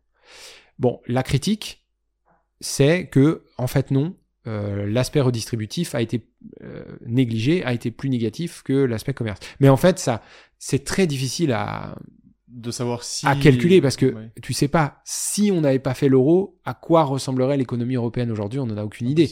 Normalement il faudrait faire la comparaison entre les deux. Mais j'ai l'impression que c'était un mauvais argument mais je pense que ça a été réfléchi par des mecs bien plus forts que moi. Alors mais je voulais dire ça a été critiqué dès le début hein. dès le début de la mise en place tu avais des économistes qui étaient pour d'autres qui étaient contre. Euh, ils avaient des arguments des deux côtés donc clairement c'est difficile à dire après, il y a aussi cette idée que les, ceux qui ont mis en place l'euro se disaient, OK, mais le fait de mettre en place une union monétaire, ça va générer l'union fiscale. C'est-à-dire le côté, on a un gros budget de l'Europe pour ensuite redistribuer. On l'a pas pour l'instant quand on démarre l'euro en 99, mais dans 10 ans, on l'aura probablement. Et en fait, non, on l'a toujours pas. Donc euh, il y, avait ça. Hein. Bah, les mecs ont tablé sur le fait que ça viendra, avec la monnaie viendra la redistribution fiscale, et en fait, elle est jamais venue. Il y a un budget de l'Union européenne. Il y a un pas pareil. Mais non, si c'est pareil, mais il est tout petit. En fait, il faudrait vraiment qu'il soit beaucoup plus gros. Ok. Voilà. Mais euh... et c'est une des raisons pour laquelle on va pas rentrer dans les détails, mais qu'il y a eu le Brexit. Alors, c'est le oui, oui, tu peux le voir. euh, le Brexit, c'est encore un truc différent, à mon sens. c'est vrai que j'ai dit une des raisons. Je- Pour moi, le, le Brexit, c'est vraiment. Clairement, les Anglais. Parce que là, je dis que euh, le problème de l'euro, c'est qu'il n'y avait pas un budget européen assez important. Pour les Anglais, le budget européen était déjà beaucoup trop important. Ouais, ils voulaient pas qu'il fasse. Voilà. euh, Donc ils voulaient surtout pas d'une union fiscale. Ils, ils trouvaient qu'ils payaient déjà trop pour l'Europe, qu'ils payaient plus que ce que ce, ce qu'ils recevaient en aide. Ils payaient plus en impôts européens que ce qu'ils recevaient en aide, et donc ça leur allait pas, et voilà, ils voulaient sortir. Laissez-nous tranquille. Donc, euh, Parce que l'argument que je disais avant, où tu as dit, euh, enfin c'est pas toi qui l'as dit, mais qu'on pourra faire du commerce avec l'Italie, etc., plus facilement sans faire des conversions, j'ai l'impression que c'est bah, genre fallacieux parce que on a, on a toujours fait du commerce avec les États-Unis. ouais, on a toujours fait du Et commerce. avec- pas la même monnaie. a- Alors, après c'est toujours, c'est une idée de dire oui, mais pour l'instant, on est niveau 4 euh, commerce avec l'Italie, mais si on faisait la même monnaie, on passerait niveau 6 ou niveau 7, tu vois. Ouais, mais on était déjà au-dessus avec les États-Unis, sans avoir une note. Non? Oh, je, je Après, saurais pas te dire, je saurais pas te dire exactement les Mais chiffres, tu mais vois je, ce que je veux dire, quoi. je, je pense qu'on, non, non, on a, on a, un- on, on commerce beaucoup plus avec nos les Europe. États proches Mhm. qu'avec les États-Unis, Euh, et il me semble que les, les chiffres te montrent que le, le commerce a eu tendance à se développer dans la dans la zone euro. Mais après, toute la question, c'est est-ce que c'est vraiment lié à l'euro ou est-ce que c'est lié au développement économique de ces pays qui fait que mécaniquement, quand on se développe économiquement, on augmente façon, les échanges. Et voilà, c'est très difficile de décortiquer euh, les choses. Ouais. C'est comme en muscu. Si tu prends la créatine et que tu progresses, est-ce que c'est ça ou est-ce que c'est d'autres facteurs? Non, mais je voulais revenir sur un point que je me suis noté. Euh, T'as parlé rapidement des retraites, je sais plus dans quel contexte, Mm. Et je m'étais noté retraite par capitalisation, Mm. qui est quelque chose que j'ai découvert. euh, euh, ouais, si c'est ça, hein, que j'ai découvert bah là il y a pas longtemps. Ouais. Et quand j'ai et apparemment c'est ce qu'ils font en Angleterre notamment. Ouais. Et dans d'autres pays, je crois du Nord, quelques-uns. Je... Mais Angleterre en tout cas principalement. Ouais. Et quand j'ai entendu ce que c'était, je trouve que c'est vachement cool. Et mais je- non, et- mais non, pas du tout. Ah ouais? Non, mais moi, Après, moi je comme pense dit, j'ai pas. j'ai mais- entendu un son de cloche. Moi, je pense Donc, euh, est-ce que tu peux rappeler pour ceux qui connaissent pas la différence entre retraite par capitalisation et retraite par répartition? Mhm. Ra- rapidement Ouais. Et euh, est-ce que t'en penses? Bah, la retraite par capitalisation, c'est la retraite individuelle. La retraite par répartition, c'est la retraite collective.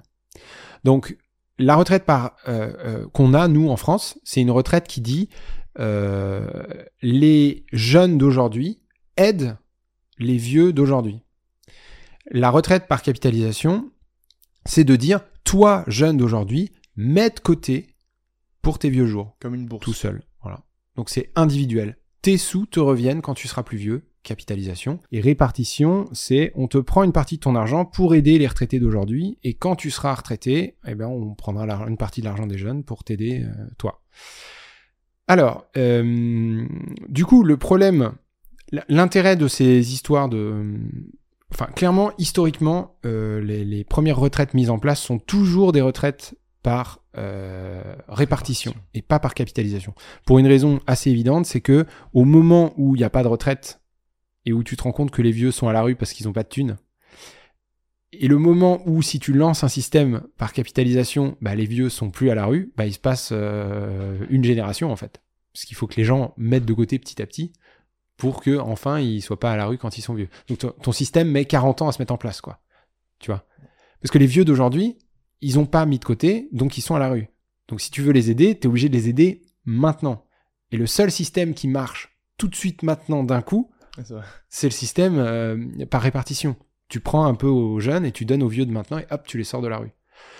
Euh, un système par capitalisation, ça se construit petit à petit parce que bah, il faut évincer le système d'avant et remplacer par un nouveau, un nouveau système. Donc il y a des pays, euh, le- tous les pays ont démarré par, euh, euh, par répartition et il y en a qui ont shifté petit à petit, transitionné vers Ah, donc capitalisation. Angleterre, c'était petit à petit. Bah, euh, Angleterre, soit, enfin, à mon sens, ils ont forcément démarré par un système euh, par répartition, probablement des histoires de crise de 29, tout ça. Pour les États-Unis, c'est pareil. Ils ont toujours un système par répartition qui a été créé à la suite de la crise de 29, parce que vraiment il y avait des, des vieux dans la rue, quoi. Il fallait les aider. Euh, mais il était très très petit et ils l'ont pas beaucoup développé et ils ont plutôt construit par-dessus euh, un système par capitalisation. Mais Bon, voilà. hors ce délai de mise en place, Ouais. Alors, hors ce délai de mise en place, la seule chose, la, la seule différence, c'est, euh, bah, en fait, avec un système par répartition, tu peux réussir à- tu peux réussir à déconnecter le niveau de retraite des gens et leurs revenus. C'est-à-dire, tu peux dire, bah ok, il y a des gens qui sont, qui étaient vraiment pauvres, qui n'ont pas gagné beaucoup de sous pendant leur vie, mais on va quand même leur assurer un certain niveau de retraite. euh, on va quand même leur assurer un certain niveau de retraite qui n'aurait pas été permis si on, si on avait prélevé un morceau de leur salaire. Tu vois Mhm. parce que leur salaire était vraiment trop faible. Donc en fait, c'est un moyen de casser, briser les inégalités de revenus euh, qu'on a dans la société. Ouais. Et après, l'autre, le deuxième élément, c'est que le système par capitalisation repose sur les marchés financiers. Parce que ton argent qu'on te prend un petit peu tous les mois pendant que tu es jeune, Les intérêts. eh ben on va les foutre sur les marchés financiers pour que ça génère des intérêts et qu'ensuite on te le reverse. Et ça, ça fait, ça augmente la puissance, le pouvoir des marchés financiers sur le fonctionnement de l'économie.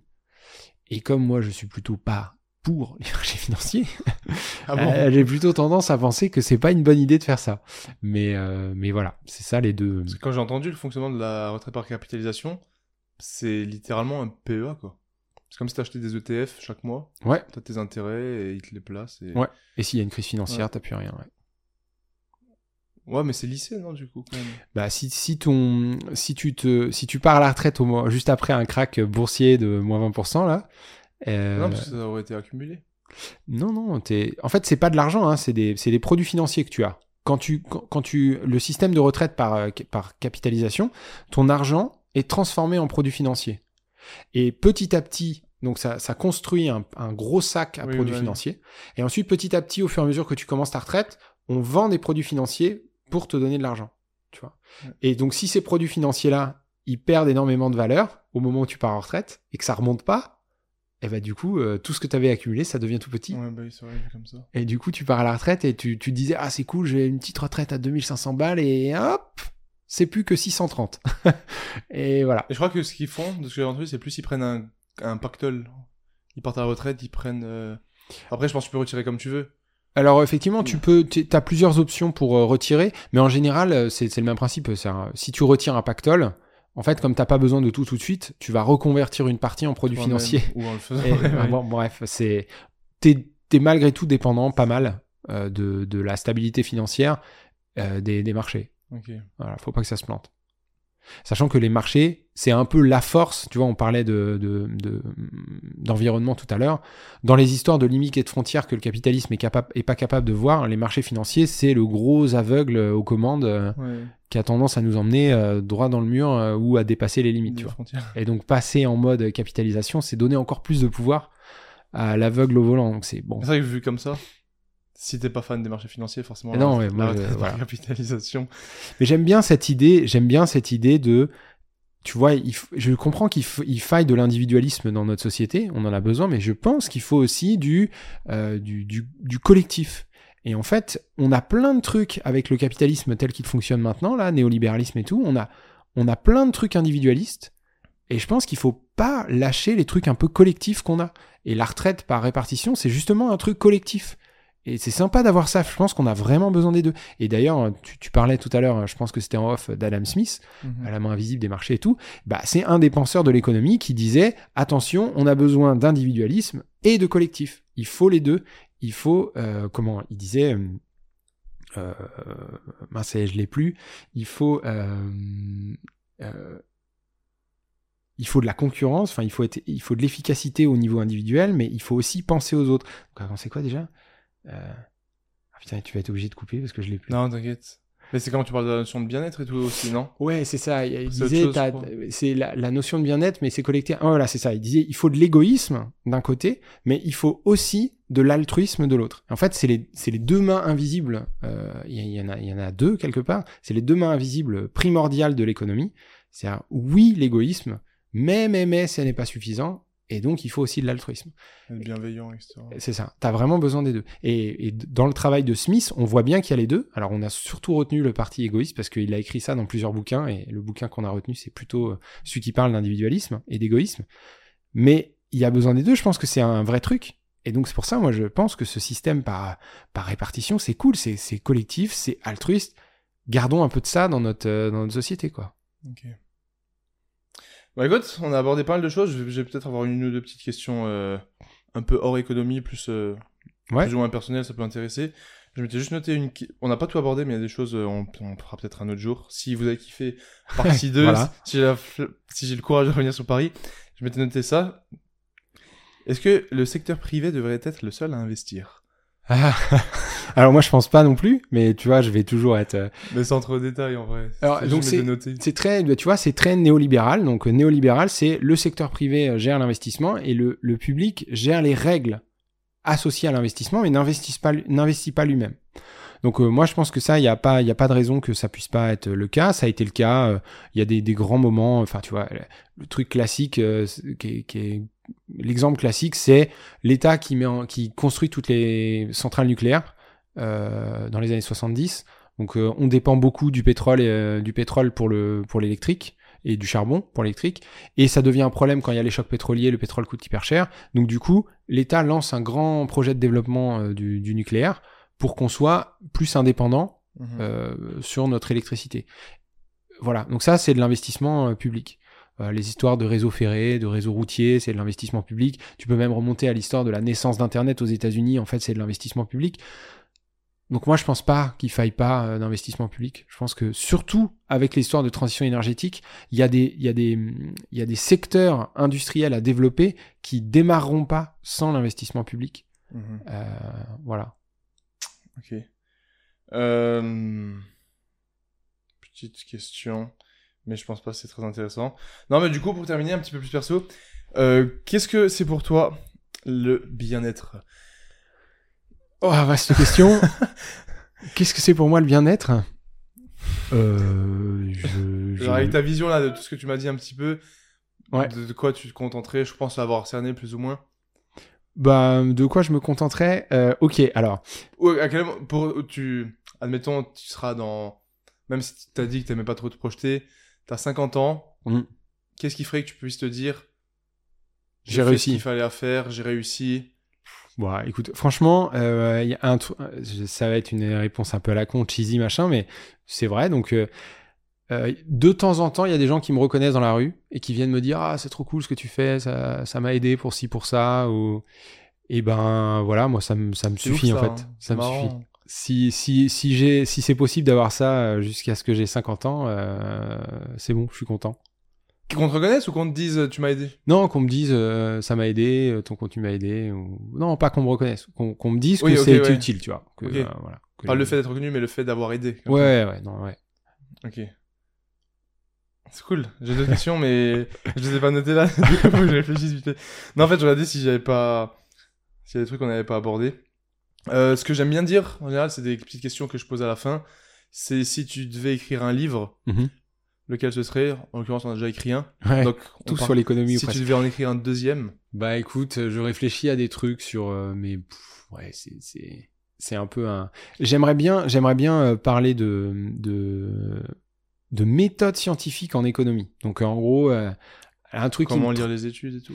pas comment lire les études, comment faire de la bonne recherche en économie. C'est quoi les, euh, les critères pour faire de la bonne recherche en économie Et comment on peut, est-ce que l'économie est une science? Comment on peut la comparer à d'autres euh, sciences comme euh, la physique en général? Est-ce qu'on peut utiliser les méthodes de la recherche en physique en économie? Oui, non, pourquoi, etc. Il y a plein de trucs à démêler là-dedans et j'aimerais bien euh, Ah ouais, un truc bien, un truc un peu bien costaud. pavé. Un truc un peu costaud. C'est un sujet qui me plaît beaucoup, mais voilà. Et s'il y a deux personnes mortes et vivantes à qui tu pourrais passer un moment Oh my god. Est-ce qu'il y en a déjà euh, Pff, Oui, mais là, comme ça, je vais pas avoir une réponse intelligente, je pense, parce que j'y ai pas pensé.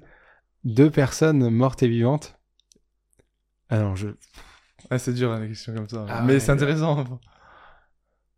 Ah, j'ai vraiment, j'ai vraiment aucune idée, je suis désolé. Ad- Adam Smith. oui, voilà, euh, tu fais, te tu fais se rencontrer, euh, tu fais se rencontrer euh, Adam Smith et, et Keynes, ou j'en sais rien, un truc comme ça, mais c'est un peu. Non, mais pour toi. C'est un peu con comme, euh, comme euh, réponse. Tu prends quelques économistes. euh, Mais ça serait plus dans ce truc. Il n'y a pas d'autres personnes qui t'inspirent. euh, Si, si. Pas bah, une star, un chanteur. un- Peut-être, mais là comme ça, ça me, ça me vient pas. Tu sais quoi, en fait, euh, Tu préfères des c'est un peu con, mais j'aimerais bien, j'aurais bien aimé rencontrer Jean-Claude Van Damme. Ah ouais? Ah ouais, parce que moi, quand j'étais petit, je, Bah, je matais, je matais tous les films de Jean-Claude Van Damme et tout. Je un- m'entraînais dans mon garage, machin. C'était vraiment mon, délire. Donc euh, ouais, rencontrer euh, Jean-Claude Van Damme et Schwarzy, tu vois, ce serait, euh, Lequel des deux? Si, là, là, ce soir, tu peux manger avec un. Ouais, Là, non, bah non, lequel? non, je peux pas, je peux pas décider entre les deux. Je- Les deux, t'as dit que j'avais le droit de. je fais les deux, tu vois. Ok. Et bah, la dernière, c'est est-ce qu'il y a une question que je t'ai pas posée? Que j'aurais, que t'aurais aimé que je te pose Écoute, euh, là comme ça, non, ça vient pas. On a parlé de plein de trucs. Ou un petit truc que t'aimerais dire aux auditeurs. euh, Que ça soit dans un conseil de vie du haut de tes 37 ans? Oh my god. ou un conseil. euh, Non, ben. ouais, Parce que, vu qu'en général, c'était les premiers podcasts muscu, la phrase qui revenait, c'était lâchez rien, les gars. Ouais. Bah. Ayez confiance en vous. Et toi, ça serait plus. Bah moi ce serait non mais c'est ça, lâchez rien, ayez confiance en vous, mais faites gaffe aux autres quoi. Les autres ça, compte aussi, les traitez pas comme de la merde, soyez pas égoïstes. euh, il faut il faut Instruisez-vous. Ouais, instruisez-vous surtout, bien sûr ouais. Mais mais voilà, faites gaffe aux autres. Avant soi ou? Non non, c'est ça va ensemble, ça va ensemble, mais euh, mais faut moi je je pense pas qu'il faille être euh, un- uniquement égoïste. Je pense vraiment que les deux c'est important. Altruisme, égoïste. C'est une parole sage. Je pense pas que l'homme est un loup pour l'homme, Non, comme dirait. non, je pense que Thomas Hobbes. Je pense que l'homme peut largement être un loup pour l'homme, mais euh, heureusement, il n'est pas que ça. Ah, tu vois, on est des animaux sociaux, on, on fonctionne euh, en- en- ensemble, et si on était tout seul, euh, on vivrait pas au-delà de, au-delà de, je me suis fait une déchirure au mollet et je peux plus euh, chasser ou aller cueillir des champignons, quoi. Donc, on fonctionne ensemble. Ouais. Bah, mec, merci beaucoup pour ton temps. Ça m'a fait plaisir. Eh ben, C'était cool de te rencontrer, d'avoir discuté. Ouais, très sympa. Dans l'épisode numéro 2, le fonctionnement des banques et ses dérives, les inégalités salariales, les monnaies Ouais. déflationnistes Ouais. et Ah, Le fonctionnement Ça des peut- banques, c'est tout un épisode de là. Merci beaucoup à toi. Ok. Oubliez pas de vous abonner si vous êtes sur YouTube, un petit commentaire. Allez vous abonner à Gilles Eureka. Allez le soutenir sur Patreon et toutes les autres plateformes de financement, je sais pas comment elles s'appellent. Et n'oubliez pas de mettre 5 étoiles si vous êtes sur Spotify, Amazon ou toutes les plateformes d'écoute telles que Apple Podcast, etc. Merci à tous et merci à toi. Merci à toi. Ciao.